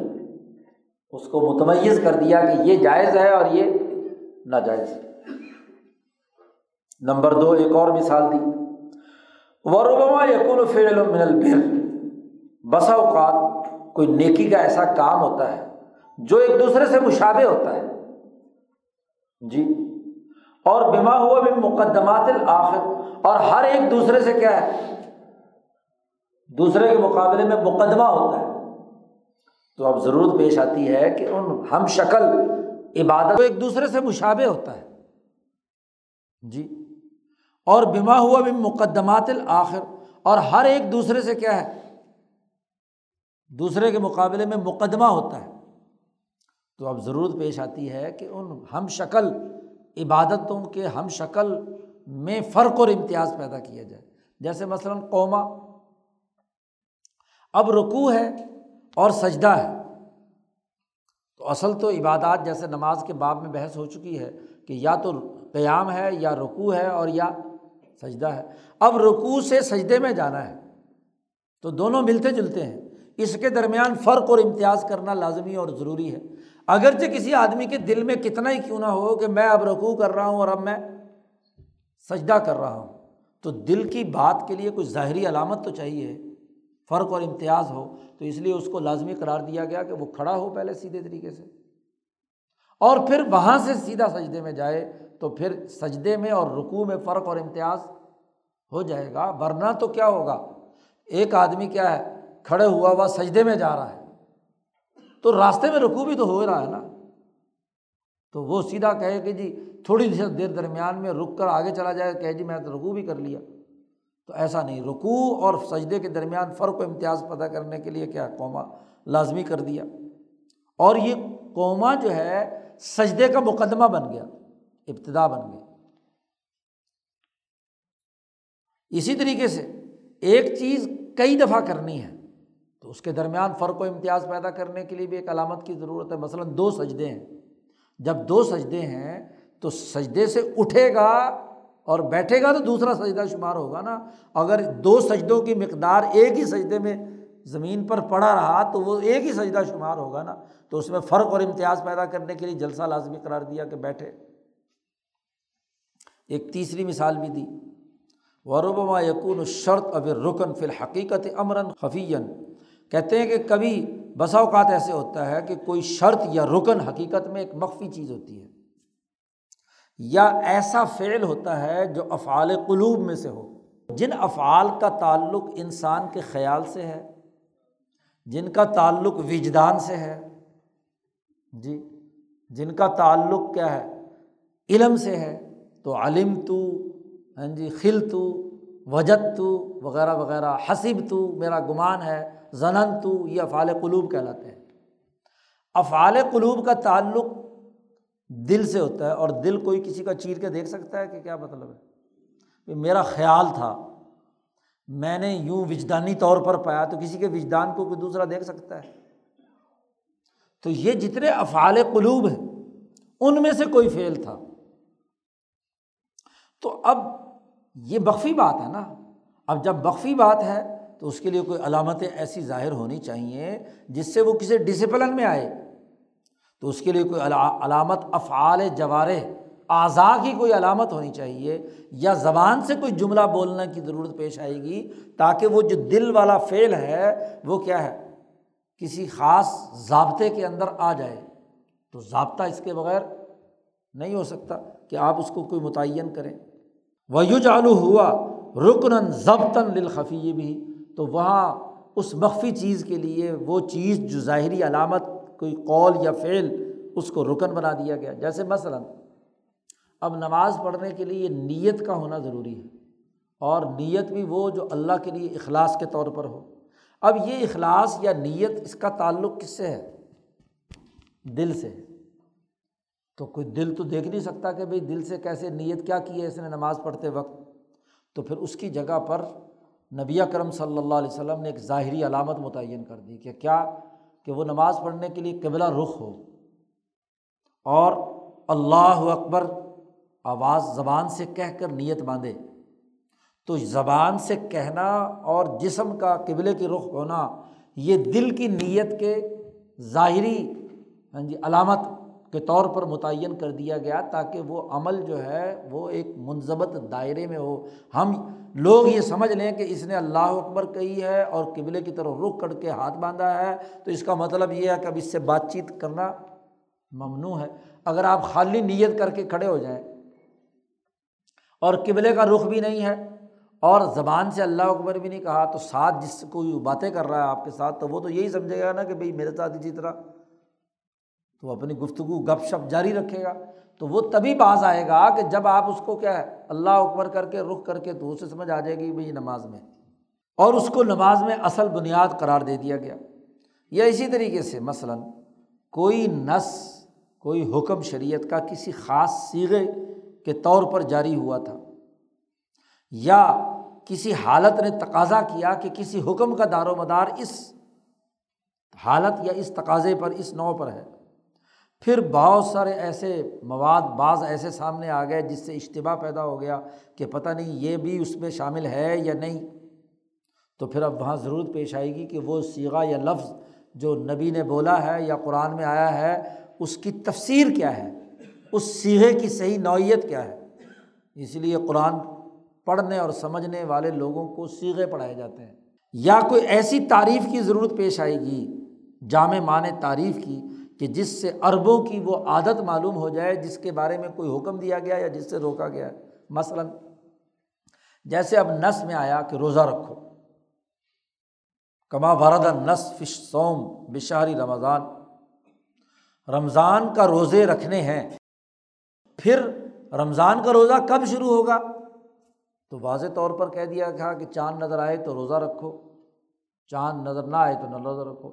لیکن اگر بادل چھائے ہوئے ہیں تو پھر کیا کیا جائے؟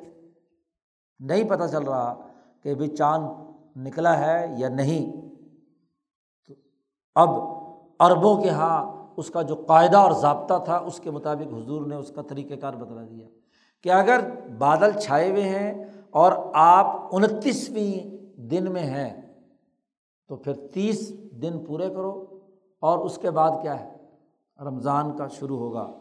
ہاں جی تو شابان کے تیس دن پورے کرنے کے بعد اگے یکم رمضان ہوگی۔ اور اگر بادل نہیں ہے، چاند نظر آ گیا تو ٹھیک ہے۔ تو چاند کبھی ہاں جی انتیس کا ہوتا ہے اور کبھی تیس کا ہوتا ہے۔ اور یہ کہ مہینہ کبھی تیس کا بھی ہوتا ہے اور کبھی انتیس کا۔ اس لیے نبی اکرم صلی اللہ علیہ وسلم نے فرمایا کہ ہم ایک امی قوم ہیں۔ ہم نہ تو لکھنا جانتے ہیں، نہ حساب کرنا جانتے ہیں۔ اس لیے اشہرو حضور نے لوگوں کو، دیہاتیوں کا مجمع تھا نا، تو حضور نے فرمایا مہینہ کتنے دنوں کا ہوتا ہے؟ حضور نے فرمایا مہینہ ایسے ہوتا ہے، ایسے ہوتا ہے، اور انگلی بند کر کے کہا ایسے بھی ہوتا ہے اور ایسے بھی ہوتا ہے۔ جیسے دیہاتی کہتے نہیں، دس ویاں، پانچ ویاں۔ گاؤں دیہات والے حساب کتاب کرتے ہیں۔ تو اب اگر ایک سو بیس بتلانا ہے تو وہ کہہ دیں گے چھ ویاں۔ بیس چھ دفعہ۔ جی تو اسی طرح حضور نے ان دیہاتیوں کو سمجھایا کہ مہینہ ایسے ایسے بھی ہوتا ہے۔ تو یہاں اشتبا جہاں پیدا ہو رہا تھا، اشکال پیدا ہو رہا تھا، وہاں حضور نے بس اشکال حل کر دیا کہ اگر بادل ہیں تو تیس دن پورے کر لو بس شابان کے۔ یا اسی طریقے سے نس میں حکم آیا ہے کہ سفر کرو تو قصر کر سکتے ہو۔ جی۔ سفر کی حالت میں نماز قصر ہوگی، پھر اجتباع پیدا ہو گیا اس کے کہ کس چیز کو سفر قرار دیں۔ تو صحابہ ہاں جی وہ وطن سے نکلتے تھے ایسی جگہ پر کہ جہاں ایک دن میں انسان نہیں پہنچ سکتا تھا اور نہ اس رات کے اندر پہنچ سکتا تھا۔ اب ضرورت پیش آئی کہ اس کے لیے ایک دن رات کی مدت مقرر کی جائے اور دوسرے دن کی بھی کچھ حصے کی مدت مقرر کی جائے۔ تو ایک ڈیڑھ دن، دو دن کی جو مقدار ہے وہ بتلا دی۔ تو فیوز بت بے اربا برد۔ حضور صلی اللہ علیہ وسلم نے بتلا دیا کہ جی ہاں جی چار برد یعنی بارہ میل کا ایک برد ہوتا ہے، تو چار برد ہو گئے اڑتالیس میل۔ تو اڑتالیس میل کی مدت اس سے مقرر ہوگی کہ اتنا سفر اگر ہو تو پھر کیا وہ سفر شمار ہوگا اور اس کے بعد کیا ہوگی؟ قصر ہو یہاں یہ دو دائرے بتلا دیے۔ ضبط المبہم میں اور ضبط تمیز المشکل کے ہاں جی دو مثالیں، دو دائرے بتلا دیے۔ اب ایک بڑی اہم بات یہاں شاہ صاحب اس باب میں بیان کر رہے ہیں اور وہ یہ ہے، سیرت النبی کا مہینہ ہے۔ اس جمعے میں نے گفتگو بھی کی تھی کہ حضور صلی اللہ علیہ وسلم کے کچھ ایسے خصائص ہیں، خصوصیات ہیں جو باقی لوگوں کے لیے نہیں ہے وہ خصوصیات کیوں ہیں؟ ان کو کسی ضابطے میں کیسے لایا جائے گا؟ ضابطے کی بات ہو رہی ہے نا۔ ان کو کسی ضابطے میں کیسے سمجھ سکتے ہیں ہم؟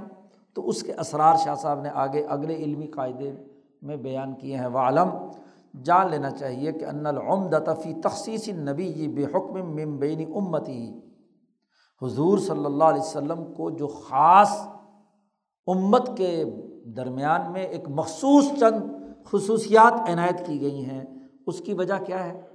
شاہ صاحب نمبر ایک، دو، تین، چار وجوہات بیان کرتے ہیں۔ چار دائروں کی باتیں بیان کرتے ہیں۔ این یقون الحکم راج ان الا مذنت شعین دون حقیقت ہی کہ وہ جو شرعی حکم امت کو دیا گیا ہے، اس کا تعلق اس گمان پر یا علت پر ہے کہ اگر یہ علت پائی جائے گی تو یہ حکم پایا جائے گا۔ گمان اور اندازہ ہے کہ لوگ غلط جگہ پر جا سکتے ہیں، اس لیے شریعت نے وہ حکم دے دیا۔ اس کا تعلق حقیقت سے نہیں ہوتا، محض اندازے اور گمان اور خیال سے ہوتا ہے۔ اب جیسے وہ قول تاؤس یہاں ایک مثال دی ہے کہ حضور صلی اللہ علیہ وسلم نے عصر کے بعد دو رکعت نماز پڑھی تھی۔ امت کو تو منع کر دیا گیا کہ عصر کے بعد وہ دو رکعت نماز جیسے فجر کے فرض پڑھ لینے کے بعد دو رکعت نماز پڑھنا ممنوع ہے۔ ایسے عصر کی فرض ادا کرنے کے بعد نفل دو رکعت نماز پڑھنا امت کے لیے ممنوع ہے۔ لیکن نبی اکرم صلی اللہ علیہ وسلم کی یہ خصوصیت ہے کہ آپ صلی اللہ علیہ وسلم نے عصر کے بعد نماز پڑھی دو رکعت۔ اور اس کی دوسری حدیث میں وجہ بھی آئی ایک دوسری جگہ پر کہ ام سلمہ کے گھر میں حضور نے یہ نماز پڑھی۔ اور نماز پڑھ کے جب سلام پھیر کر فارغ ہوئے تو ام سلمہ نے حضور سے پوچھا کہ یا رسول اللہ، آپ نے تو منع فرمایا تھا کہ عصر کے بعد نماز نہیں پڑھنی۔ تو حضور نے فرمایا کہ اصل میں بات یہ تھی کہ میں نے ظہر کے بعد پڑھنی تھی دو رکعتیں۔ تو اتنے میں کیا ہے؟ کوئی وفد آ گیا ملنے کے لیے۔ جی۔ تو ملاقات کے لیے وفد آ گیا، میں اس میں مصروف ہو گیا تو وہ میں پڑھ نہیں سکا۔ تو میں نے وہ دو رکعتیں کیا ہے، اب ادا کی ہیں۔ تو حضور نے اثر کے بعد دو رکعتیں ہاں جی پڑھی خود اور باقی امت کے لیے ممنوع ہے۔ تو وہاں تاؤس نے یہ فرمایا، امام تاؤس جو ہیں ہاں جی تاؤس ابن کیسان یہ حضرت عبداللہ ابن عباس رضی اللہ تعالیٰ عنہما کے شاگرد ہیں۔ مکہ کے بڑے تابعین میں سے، بڑے اونچے درجے کے لوگوں میں سے ہیں فقہار محدثین میں سے ہیں۔ وہ فرماتے انما نحیہ عنہما۔ یہ دو رکعتیں جو عصر کے بعد ہیں، اس سے اس لیے روک دیا گیا کہ لوگ اللہ تک تخیزہ سلمن اس کو سیڑھی نہ بنا لیں کہ رات کی نماز چھوڑ دیں۔ تحجد کی اور عشاء کی۔ اور عصر کے بعد ہی پڑھ پڑھا کر کہیں فارغ بند ہو کر اپنا ہاں جی وہ نہ ہو جائے۔ اس لیے حضور صلی اللہ علیہ وسلم نے باقی امت پر پابندی لگائی۔ لیکن نبی اکرم صلی اللہ علیہ وسلم حقیقت کو جانتے تھے کہ یہ نماز کی ممانعت کا کی وجہ اور سبب کیا ہے؟ حضور صلی اللہ علیہ وسلم اگر عصر کے بعد بھی پڑھیں تو وہ تحجد کی نماز قضا نہیں کریں گے۔ اگلا راستہ نہیں کھلے گا۔ اس لیے وہ نبی یارف الحقیقہ فلاں اعتبار فی حق ہی۔ تو آپ صلی اللہ علیہ وسلم کے حق میں اس کی اصل حقیقت معلوم ہونے کے بعد اس کا جو محض گمان ہے، خیال ہے کہ لوگ تحجد چھوڑ دیں گے یا رات کی نمازیں، شام کی نمازیں چھوڑ دیں گے، تو یہ گمان اس کا کوئی اعتبار حضور کے حق میں شمار نہیں ہو سکتا، اس لیے حضور کی خصوصیت ہے، وہ پڑھ سکتے ہیں۔ یہ جیسے ایک اور مثال دی ہے کہ جیسے حضور صلی اللہ علیہ وسلم نے چار ازواج متحرات سے زیادہ، نو ازواج متحرات سے شادیاں کیں۔ تو حضور نے چار سے اوپر کی پابندی، بلکہ نس نے، قرآن نے پابندی لگا دی کہ امتی جو ہے وہ چار سے زیادہ عورتوں کے ساتھ شادی نہیں کر سکتے۔ وجہ کیا ہے؟ وجہ یہ ہے کہ ایک انسان جو ہے وہ زوجی حقوق، بیوی کے حقوق چار سے زیادہ کا حق، حقوق ادا نہیں کر سکتا۔ اور اگر ایک کے بھی نہ کر سکے تو تو پھر دوسری، تیسری بھی ناجائز ہے۔ بات علت جو ہے وہ چار سے اوپر کی اس لیے ہے کہ چار سے زائد کے حقوق ادا نہیں ہو سکتے۔ اور ان کا معاملہ محمل لفظ چھوڑنے کا سبب بن جائے گا۔ عورتیں بیچاری بے یار و مردگار پڑی رہیں گی، نہ کسی اور مرد کے قابل رہیں گی۔ اس کے نکاح میں ہے اور یہ ان کے حقوق ادا کرنے سے قاصر ہے اب یہ شبہ تھا باقی تمام لوگوں میں۔ لیکن جہاں تک نبی اکرم صلی اللہ علیہ وسلم کا معاملہ ہے، تو آپ میں جو مردوں کی صلاحیت تھی، چالیس مردوں کی یا ستر مردوں کی جو طاقت اور قوت تھی، اور آپ صلی اللہ علیہ وسلم جو بیویوں کے حقوق سے متعلق اپنے فرائض اور ذمہ داریوں سے آگاہ تھے، تو اس عشرت زوجیت میں آپ کے بارے میں یہ شک نہیں کیا جا سکتا کہ آپ چار سے زیادہ کے حقوق ادا نہیں کر سکتے۔ حضور صلی اللہ علیہ وسلم تو حج سے پہلے انس ابن مالک کہتے ہیں، جس آخری حج ہے، بخاری کی روایت ہے کہ اس رات میں جس دن صبح سفر کرنا تھا، حضور نے نو بیویوں سے تعلق قائم کیا۔ نو حجرات میں حضور صلی اللہ علیہ وسلم تشریف لے گئے اور اکٹھے غسل فرمایا۔ تو چونکہ حج پر جا رہے تھے، مہینے تقریباً لگنا تھا، تو اس لیے اور وہ ازواج متحرات بھی حج پہ جا رہی تھیں تاکہ وہاں جنسی خیالات اور شہوتوں کے معاملات جو ہیں وہ دماغ میں نہ ہوں، فارغ ہو کر یہاں سے جائیں تو نو کی نو بیویوں کا ایک رات میں حق ادا کیا۔ وہاں بلال سے کسی، انس سے کسی نے پوچھا کہ کیا حضور نے ایک رات میں نو بیویوں سے تعلق قائم کیا؟ انہوں نے کہا حضور میں تو چالیس مردوں کی طاقت ہے۔ یہ تو حضور نے اپنے اوپر کیا ہے؟ ضبط اور کنٹرول کیا ہوا ہے۔ تو حضور صلی اللہ علیہ وسلم نے اپنے لیے اجازت، نو بیویوں کی ہوئی، باقیوں کے لیے معاملہ ایسا نہیں ہے جن پر جن کے بارے میں احتمال تھا کہ وہ حقوق ادا نہیں کر سکیں گے، ان پر پابندی لگا دی۔ یا اسی طریقے سے دوسری مثال دی، او یقون راج یعنی لا تحقیق رسم دونا معنی تہذیب نفس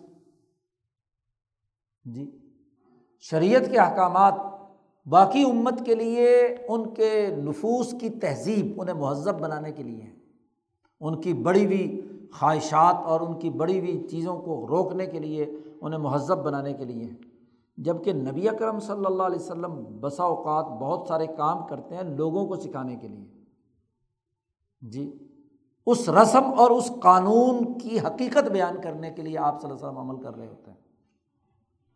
جیسے نبی اکرم صلی اللہ علیہ وسلم نے لوگوں کو منع فرمایا کہ قانون اور ضابطہ یہ ہے کہ کوئی آدمی کسی چیز کو فروخت کرتے وقت کوئی شرط ایسی نہیں لگا سکتا کہ بیچنے والے کو کوئی فائدہ ہو۔ جی ایسی شرط لگانا ناجائز ہے۔ لوگوں پر پابندی لگا دی۔ لیکن شاہ صاحب کہتے ہیں، نبی اکرم صلی اللہ علیہ وسلم نے غزبۂ تبوک سے واپس آ رہے تھے۔ امام شافی اس کو جائز قرار دیتے ہیں نبی کی نقطۂ نظر سے۔ نبی اکرم صلی اللہ علیہ وسلم تشریف لا رہے تھے اونٹ پر۔ تو جابر ابن عبداللہ رضی اللہ تعالیٰ عنہ ان کا اونٹنی کے پاس سے گزرے تو وہ بہت آہستہ آہستہ مریل سے چل رہی تھی۔ تو جابر سے حضور نے کہا، تمہاری اونٹنی کو کیا ہوا؟ اور حضور نے ایک چابک اس اونٹنی کو رسید کیا۔ جیسے حضور کا چابک اونٹنی کو لگا، تو وہ اونٹنی تو جناب فراٹے بھرنے لگی۔ حضور کی اونٹنی جس قصبہ پر آپ تھے، تو وہ بھی دوڑ رہی ہے اور اس کے برابر میں وہ اونٹنی بھی دوڑ رہی۔ ہے تو وہاں حضور صلی اللہ علیہ وسلم نے کہا، جابر، یار، تیری اونٹنی تو اب بڑی تیز ہو گئی ہے، تو بیچتا نہیں مجھے۔ فروخت کر دے۔ جی جابر نے کہا کہ ٹھیک ہے جی آپ خریدنا چاہتے ہیں تو لے لیں۔ جابر نے کہا کہ بھائی، لیکن ایک شرط ہے حضور، بیچتا تو ہوں میں آپ کو اونٹنی، لیکن مجھے مدینے تک کا سفر کرنا ہے۔ کہیں آپ مجھے کہیں کہ جی ابھی اتر اونٹنی سے۔ تو ایسا تو معاملہ نہیں ہوگا۔ میری شرط ہے کہ بیچ دی، لیکن اونٹنی پر میں مدینے تک سوار ہو کر جاؤں گا۔ انہوں نے ہمیں ٹھیک ہے۔ اب یہاں حضور نے ایک سودا کیا ہے اور ایک شرط بیچنے والے کی شرط مانی ہے حضور نے۔ تو شاہ صاحب کہتے ہیں کہ یہ جو دوسروں کے لیے قانون ہے، امت کے لیے، اس لیے کہ وہ خرابیاں میں پیدا کریں۔ لیکن حضور صلی اللہ علیہ وسلم کے لیے یہ خصوصیت ہے کہ آپ جو عمل کر رہے ہیں، وہ لوگوں کو سکھانے کے لیے تھا، اپنے نفس کی تہذیب یا مہذب بنانے کے لیے۔ حضور اعمال نہیں کرتے۔ یہ حضور کی خصوصیت ہے۔ نمبر تین، ایک اور مثال دی۔ او یقون مفزن الاشین بن نسبت الا من لئی صلاح مسقط العصمہ۔ مثلاً کوئی حکم امت کو دیا اس لیے کہ اس کے اندر کیا ہے؟ عصمت، حفاظت کی رکاوٹ نہیں ہو سکتی۔ ہاں جی اس کی وجہ سے دیا۔ اور لوگوں پر پابندی لگائی کہ وہ روزے کی حالت میں عورت کا بوسہ نہ لیں، بیوی کا بوسہ نہ لیں۔ تو لوگوں پر پابندی اس لیے ہے۔ حضرت عائشہ صدیقہ رضی اللہ تعالیٰ عنہ کا یہ قول ہے کہ حضرت عائشہ نے سے لوگوں نے پوچھا پوچھا تو حضرت عائشہ نے بتایا کہ حضور روزے میں کی حالت میں حضور نے میرا کئی دفعہ بوسہ لیا۔ لیکن حضرت عائشہ نے کہا کہ ایکم یم لکھو اربہ کما کان رسول اللہ صلی اللہ علیہ وسلم یم لکھو اربہ تم میں سے کون ہے جو اپنے نفس پر اتنا کنٹرول رکھتا ہو، جتنا کنٹرول نبی اکرم صلی اللہ علیہ وسلم کو اپنے اوپر تھا کہ وہ بوسے تک ہی محدود رہیں اور آگے نہ بڑھے۔ تم میں سے کون ہے جو اتنی کنٹرول اپنے اوپر رکھ سکتا ہے؟ تو جس میں کنٹرول کی طاقت نہیں ہے، اس کے لیے ناجائز ہے۔ تو چونکہ نبی ان کو اپنے جسم پر، اپنی قوت پر کنٹرول تھا، اس لیے آپ کی خصوصیت شمار ہوئی کہ وہ انہوں نے اپنے ازواج متحرات کے بوسے لیے ہیں تو کوئی حرج کی بات نہیں، روزے کی حالت۔ او تکون، یا اسی طریقے سے چوتھی ایک اور مثال دی ہے کہ نبی اکرم صلی اللہ علیہ وسلم کی ذات گرامی اتنی بلند تر تھی، نفس العالیہ، بہت عالی آپ کا نفس مبارک تھا مختصیت من البر، وہ تقاضا کرتا تھا کہ نیکیوں کی اعلیٰ ترین قسم آپ اختیار کریں۔ جی۔ تو وہی عمر و بھی حضور کو حکم دیا گیا تھا اس لیے کہ آپ کا اس چیز کا حضور کو حکم دیا گیا۔ آپ صلی اللہ علیہ وسلم کے اندر بڑا شوق تھا اللہ کی طرف ہر وقت متوجہ رہنے کا، ہر وقت ہاں جی غفلت کے پردوں کو توڑنے کا۔ جیسے ایک بڑا طاقتور آدمی جو ہے، ڈیل ڈول والا ہو، بہادر ہو، طاقتور ہو، جیسے اس وقت، اسے ہر وقت کھانے پینے کا شوق لگا رہتا ہے کہ نہیں؟ تو جیسے شاہ صاحب نے کہا کہ بڑا طاقتور آدمی زیادہ کھانا کھانے کا شوق رکھتا ہے ایسے حضور کو بھی اللہ کے ساتھ تعلق قائم کرنے میں اعلیٰ ترین درجے کا شوق تھا۔ اس لیے حضور تہجد بھی پڑھتے تھے، چاشت بھی پڑھتے تھے ہاں جی اور کیا نام ہے، اشراق بھی پڑھتے تھے۔ یہ تمام چیزیں حضور پر فرض تھیں۔ بلکہ شاہ ولی اللہ صاحب فرماتے ہیں کہ پچاس رکاتیں نبی اکرم صلی اللہ علیہ وسلم پر فرض تھیں۔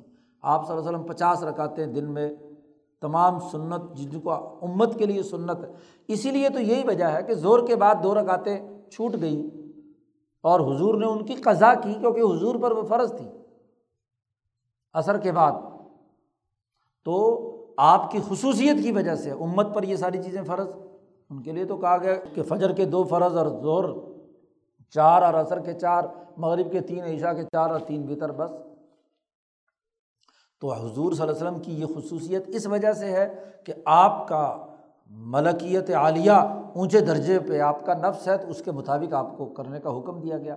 تو یہ چار خصوصیتیں بھی، چار یہاں مثالیں دی ہیں نبی اکرم صلی اللہ علیہ وسلم کی۔ یہ خصوصیتیں بھی ہاں جی اس ضابطوں کو واضح کرنے کے لیے، ان چاروں میں امت کو جو حکم دیا گیا ہے، وہ اس خیال اور گمان کی بنیاد پر ہے جو ان کی ساخت اور ان کی صلاحیت کے مطابق تھا۔ اور نبی اکرم صلی اللہ علیہ وسلم پر چونکہ ایسی بات نہیں، اس لیے نبی اکرم صلی اللہ علیہ وسلم کے لیے ان کی، آپ کی جسمانی اور روحانی قوتوں کی بنیاد پر ان چیزوں کی کرنے کی اجازت دی گئی۔ اس طرح اس بات میں شاہ صاحب نے ہاں جی قانون سازی کے جتنے بھی ذیلی ہاں جی ضابطہ بندی کے امور ہیں اور مشت، ایک دوسرے سے مشتبہ اور مشکل امور ہیں ان میں فرق و امتیاز پیدا کرنے کے اصول اور ضابطے واضح کر دیے۔ اللہ تعالیٰ شاہ صاحب کی باتوں کو سمجھنے اور عمل کرنے کی توفیق عطا فرمائے۔ اللہ وسلم۔